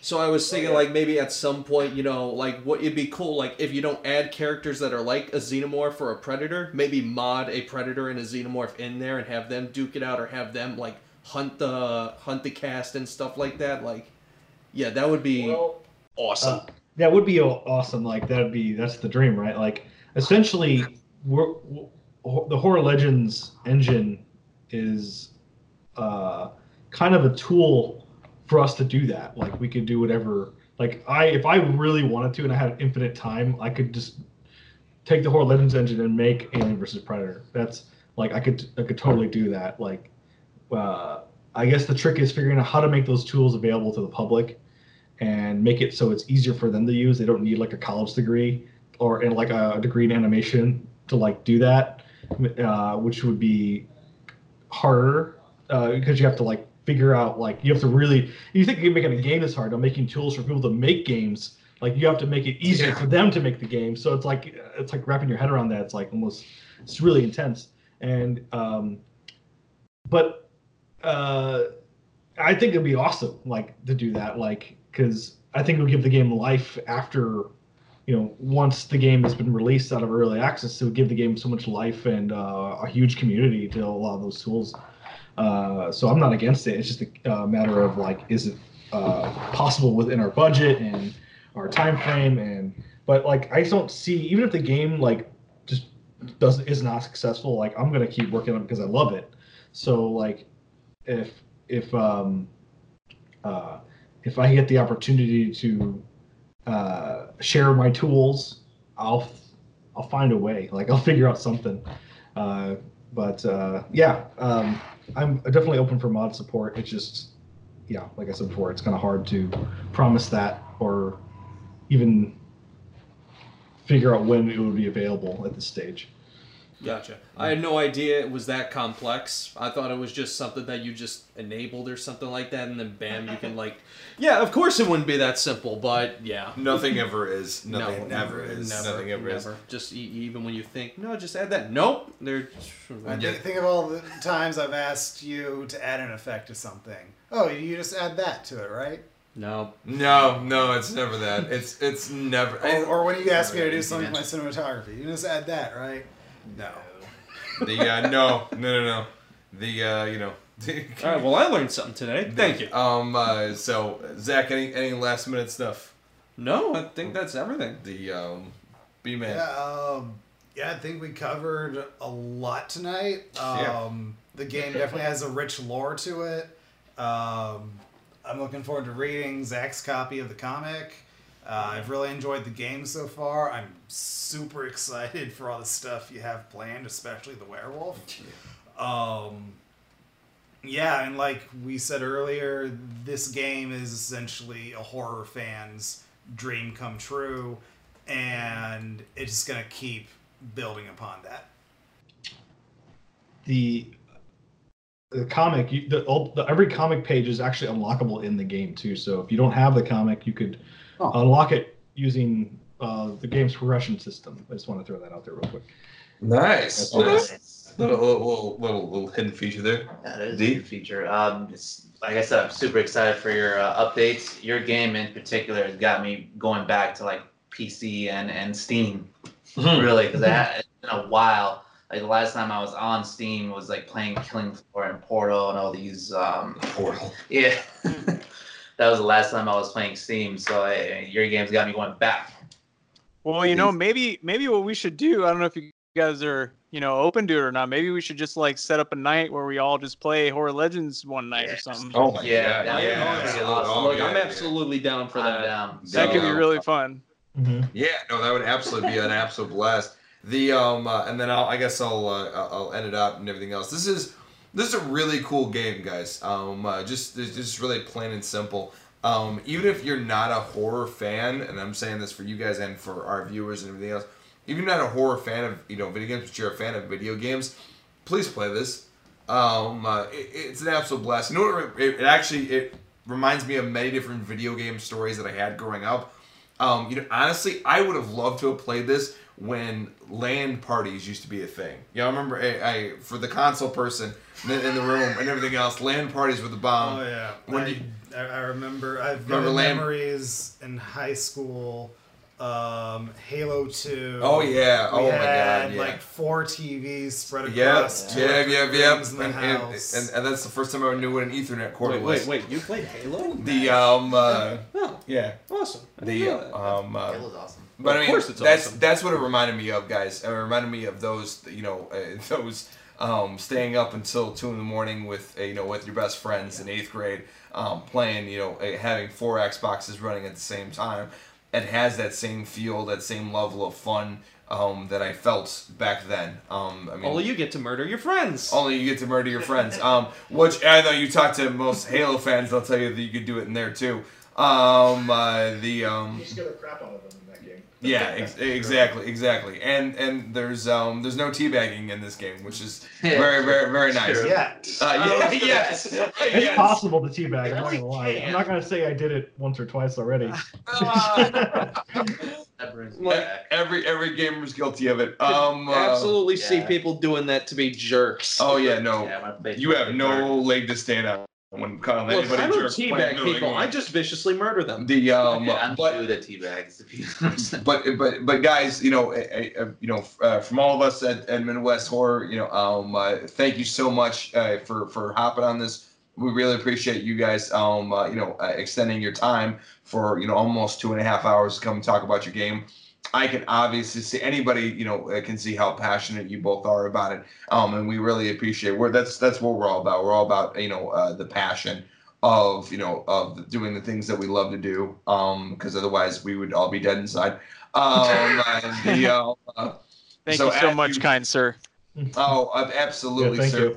Uh, so and then just And we'll also be putting a link to the uh, Steam page and your Facebook page and the description for this podcast episode Website as well. website as well. Thank you. Uh, before we wrap up here, is there anything else that you two would like to plug? yeah any red we got the red carpet open for you so anything upcoming events or anything any other um uh, you know um cons or any uh, festivals that you're going to be at um uh, you know please tell all our podcasting audience Well, of course, definitely go to our website, octobergames.com, and you can join our Discord.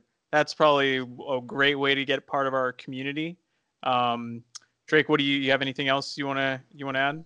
Um, well, I mean, uh, all the, the game is completely funded by Steam sales and my personal savings account. So, if uh, support the game by you can support the game by picking up a copy, and that money goes right back into the game. Um, uh, you know, adding polish and content and all that. And when it when the game sales don't make the difference, I I, I put my own money into it.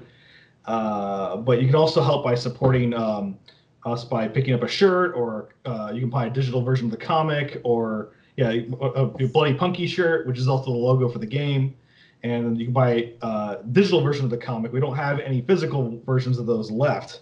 Um, Oh, okay. Never mind. those those ran out. But you can buy the game on comic. You can buy the comic on Comixology.com. You can buy our shirts on Threadless.com. We have a October Game shirt. We have a Punky shirt, and we have a print of the poster without all the words and text on it.